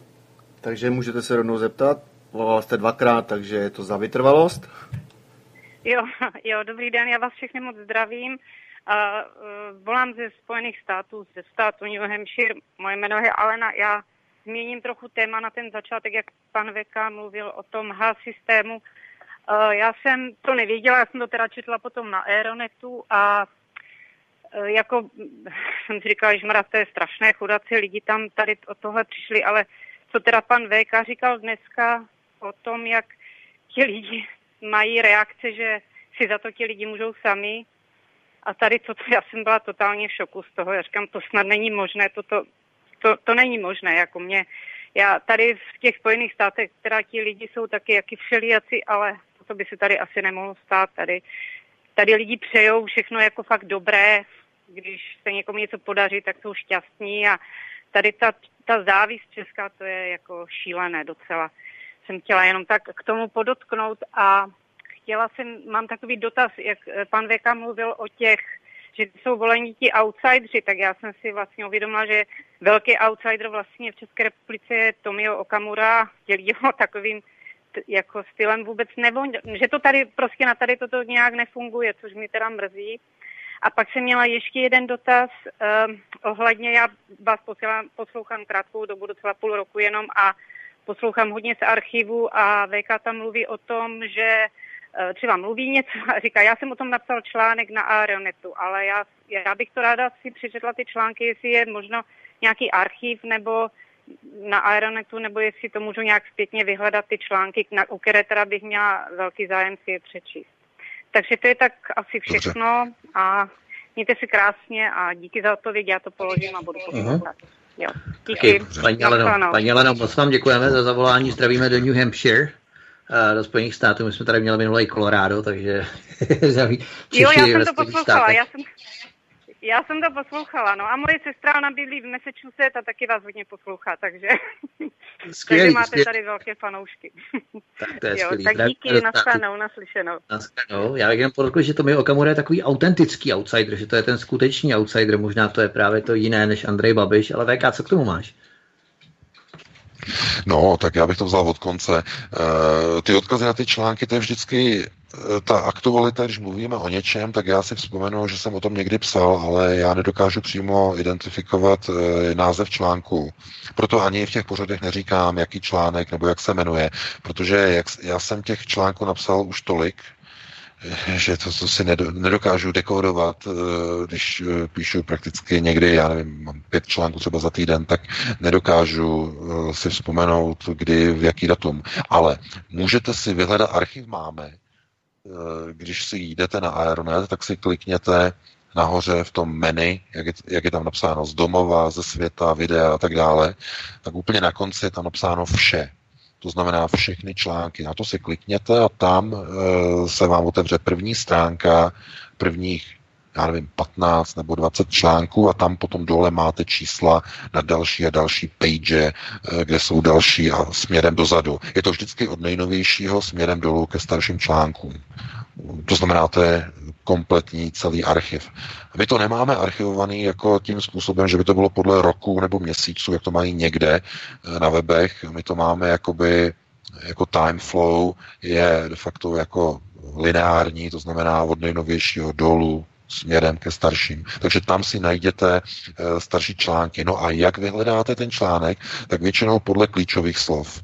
To znamená, eh, použijete vyhledávání, vpravo nahoře je ikonka lupy, taková lupa, na tu si kliknete, otevře se vám eh, box, do toho dáte vyhledávání a dané klíčové slovo. To vám vyjede nabídky článků, které mají relevanci. Eh, k tomu danému dotazu. No, jinak jako to asi najít nelze.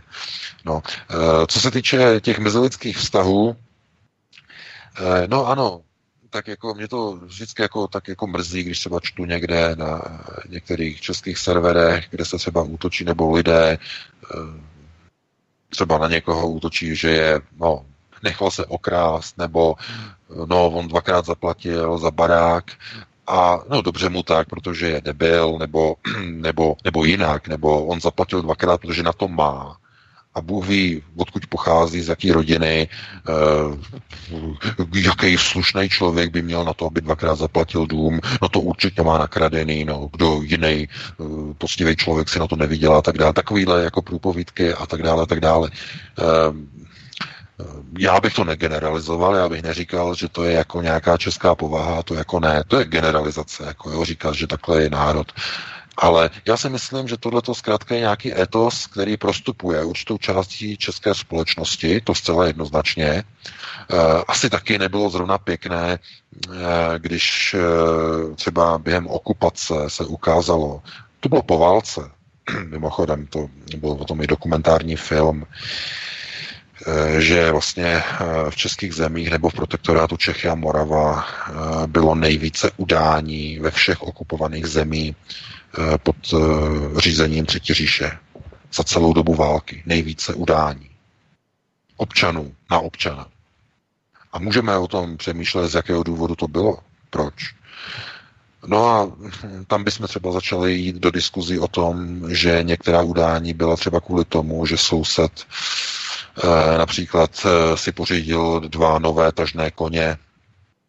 To byla ta kauza zrovna nedaleko vlastně Kladna, tam je, to tam možná znáte někde, ta kauza, jak tam došlo potom k udání a tam celou rodinu potom gestapo odvezlo, že, že ukrývají parašutisty a to byla, myslím, kauza z roku 43 a bylo to jenom kvůli dvou koním, že si soused pořídil dva koně a soused ho udal, protože mu ty koně záviděl. Jako jo, to potom bylo jako otřesný a on byl potom dokonce, myslím, eh, že revoluční gardy ho, myslím, popravili eh, v červnu nebo v květnu v červnu 45 ho potom udělali lynč a popravili ho revoluční gardy mimochodem. Taková kauza. Ale eh, tohle to pouze jako ukazuje na to, že já si myslím, že něco takového třeba se trvává nebo přetrvává v určitých skupinách nebo někde ve společnosti. Neříkal bych, že to je generalizovaná záležitost, že se říká, že třeba Češi jsou závistiví nebo takhle. Já si myslím, že závist je úplně všude. Ale e, některé ty reakce jsou skutečně národně specifické. Že třeba na americké diskuzi byste třeba nenašli, že třeba někdo by útočil na Američany poté, co byli okradeni. To jsem v životě jako třeba neviděl. Jo, že eh, by tam byla třeba, nevím, američanka s dítětem, prodala veškerý svůj majetek, aby si pořídila domek a byla podvedená. Tak jsem nezažil někde na diskuzi, že by tam bylo a dobře jí tak, a ona se to může a, a Bůh ví, kde na ty peníze vzala a tak dále a tak dále, když je jenom matka a tohleto a, a, a takhle a takhle. Jo. V Česku jo. V Česku se toho dočkáte, to vidíte často na diskuzích, takovéhle výlevy. Ale já bych to negeneralizoval, já bych to jako eh, neoznačoval za něco, eh, co by bylo jakoby imperativem nějakého národa, to by bylo nálepkování, zase by řekli, že nálepkujeme, že národ celý takový není, ale jedinci takový jsou a pokud se dostanou třeba, nevím, nějakým názorům, eh, tak to pouze ukazuje třeba nepěkný projev ve společnosti, který eh, asi je těžko třeba akceptovatelný, ale nějak jako generalizovat to na celý národ by asi bylo opravdu jako neférový. No, takže já bych to ukončil. Eh, máme 22 hodin, 10 minut. Eh, já bych se tedy rozloučil s tebou, eh, Vítku, i s tebou, Jirko. Opět bych pozval všechny posluchače na příští pátek, opět od 19 hodin. Opět budeme probírat nová témata. Určitě se zase toho mnoho nového urodí na politické domácí zahraniční scéně. Budu se opět na vás těšit a teď vám přeji krásnou dobrou noc. Děkuji VK taky za pořád, já se také rozloučím, já jenom abych eh, dostal té české specifické povaze, že pomůžeme blížnímu svému, když je v tísni nebo v nějaké horší situaci. Vážení posluchači, Aeronet má pouze 60% vybraných za tento měsíc a máme už 27. Eh, července. My jako svobodný vysílač to máme tuším 80 nebo něco kolem více, máme prostě víc, tak eh, jestli byste prosím mohli taky Aeronetu, abychom tedy nebyli v té pozici souseda, který si koupil nějakou dva koně a jeden mu to závidí a tak dále, takže opravdu zvažte vaší, vaší podporu i Aeronetu. Budeme velmi rádi, abychom si takto navzájem pomáhali. A já se také rozloučím, samozřejmě zůstaňte s námi se svobodným vysílačem, budeme vysílat, Jirka bude vysílat párty, jako každý poslední pátek ve měsíci, v neděli od 19 hodin poběží Aliance národních sil, pravidelný pořad, pondělí budu vysílat eh, s panem Radovanem Víkem, s dalším poslancem SPD eh, kampaň do komunálních voleb 2017. Ve středu George Sereš od 19 hodin a potom četba z knihy Solární baroni ale, Aleny Vytázkovou paní Alenou Vytázkovou samotnou. Takže to je jenom ode mě. Já vám přeju pěkný večer, příjemně strávené hodiny u svobodného vysílače. Pokud jdete spát, dobrou noc, hezký víkend a těším se také v pátek od 19 hodin. Zdraví vás Vítek a Jirko, moc děkuji za vysílání, hezký večer. Jasně, já děkuji i vám a rádo se stalo a samozřejmě zase příští poslední pátek měsíci v srpnu se opět uslyšíme na tady na studiu Klatovi a já ještě než úplně ukončím pořád, tak musím přečíst jednu poznámku od posluchačky Moniky, která píše Dobrý večer, jen malá poznámka. Na ČT24 byla v červenci repríza pořadu Hyde Park. Hostem byla anestezioložka a neuroložka Mudr Chander. Velmi zajímavě mluvila o mozku, například heknutí mozku, implantace myšlenek, což potvrzuje výroky pana VK. A já za sebe dodávám svoji poznámku, že jak eh, tady kolujou už taky někde takový ty myšlenky, jak chtějí nahrávat naše mysli v blízké, nebo ne až tak vzdálené budoucnosti do cloudu a, a právě na to přenos do těch těl robotických, tak jenom taková věc, která by neměla zapadnout, že když potom budete mít vaši mysl na nějakým cloudovským serveru někde, tak si uvědomte, že ta mysl už nebude vaše.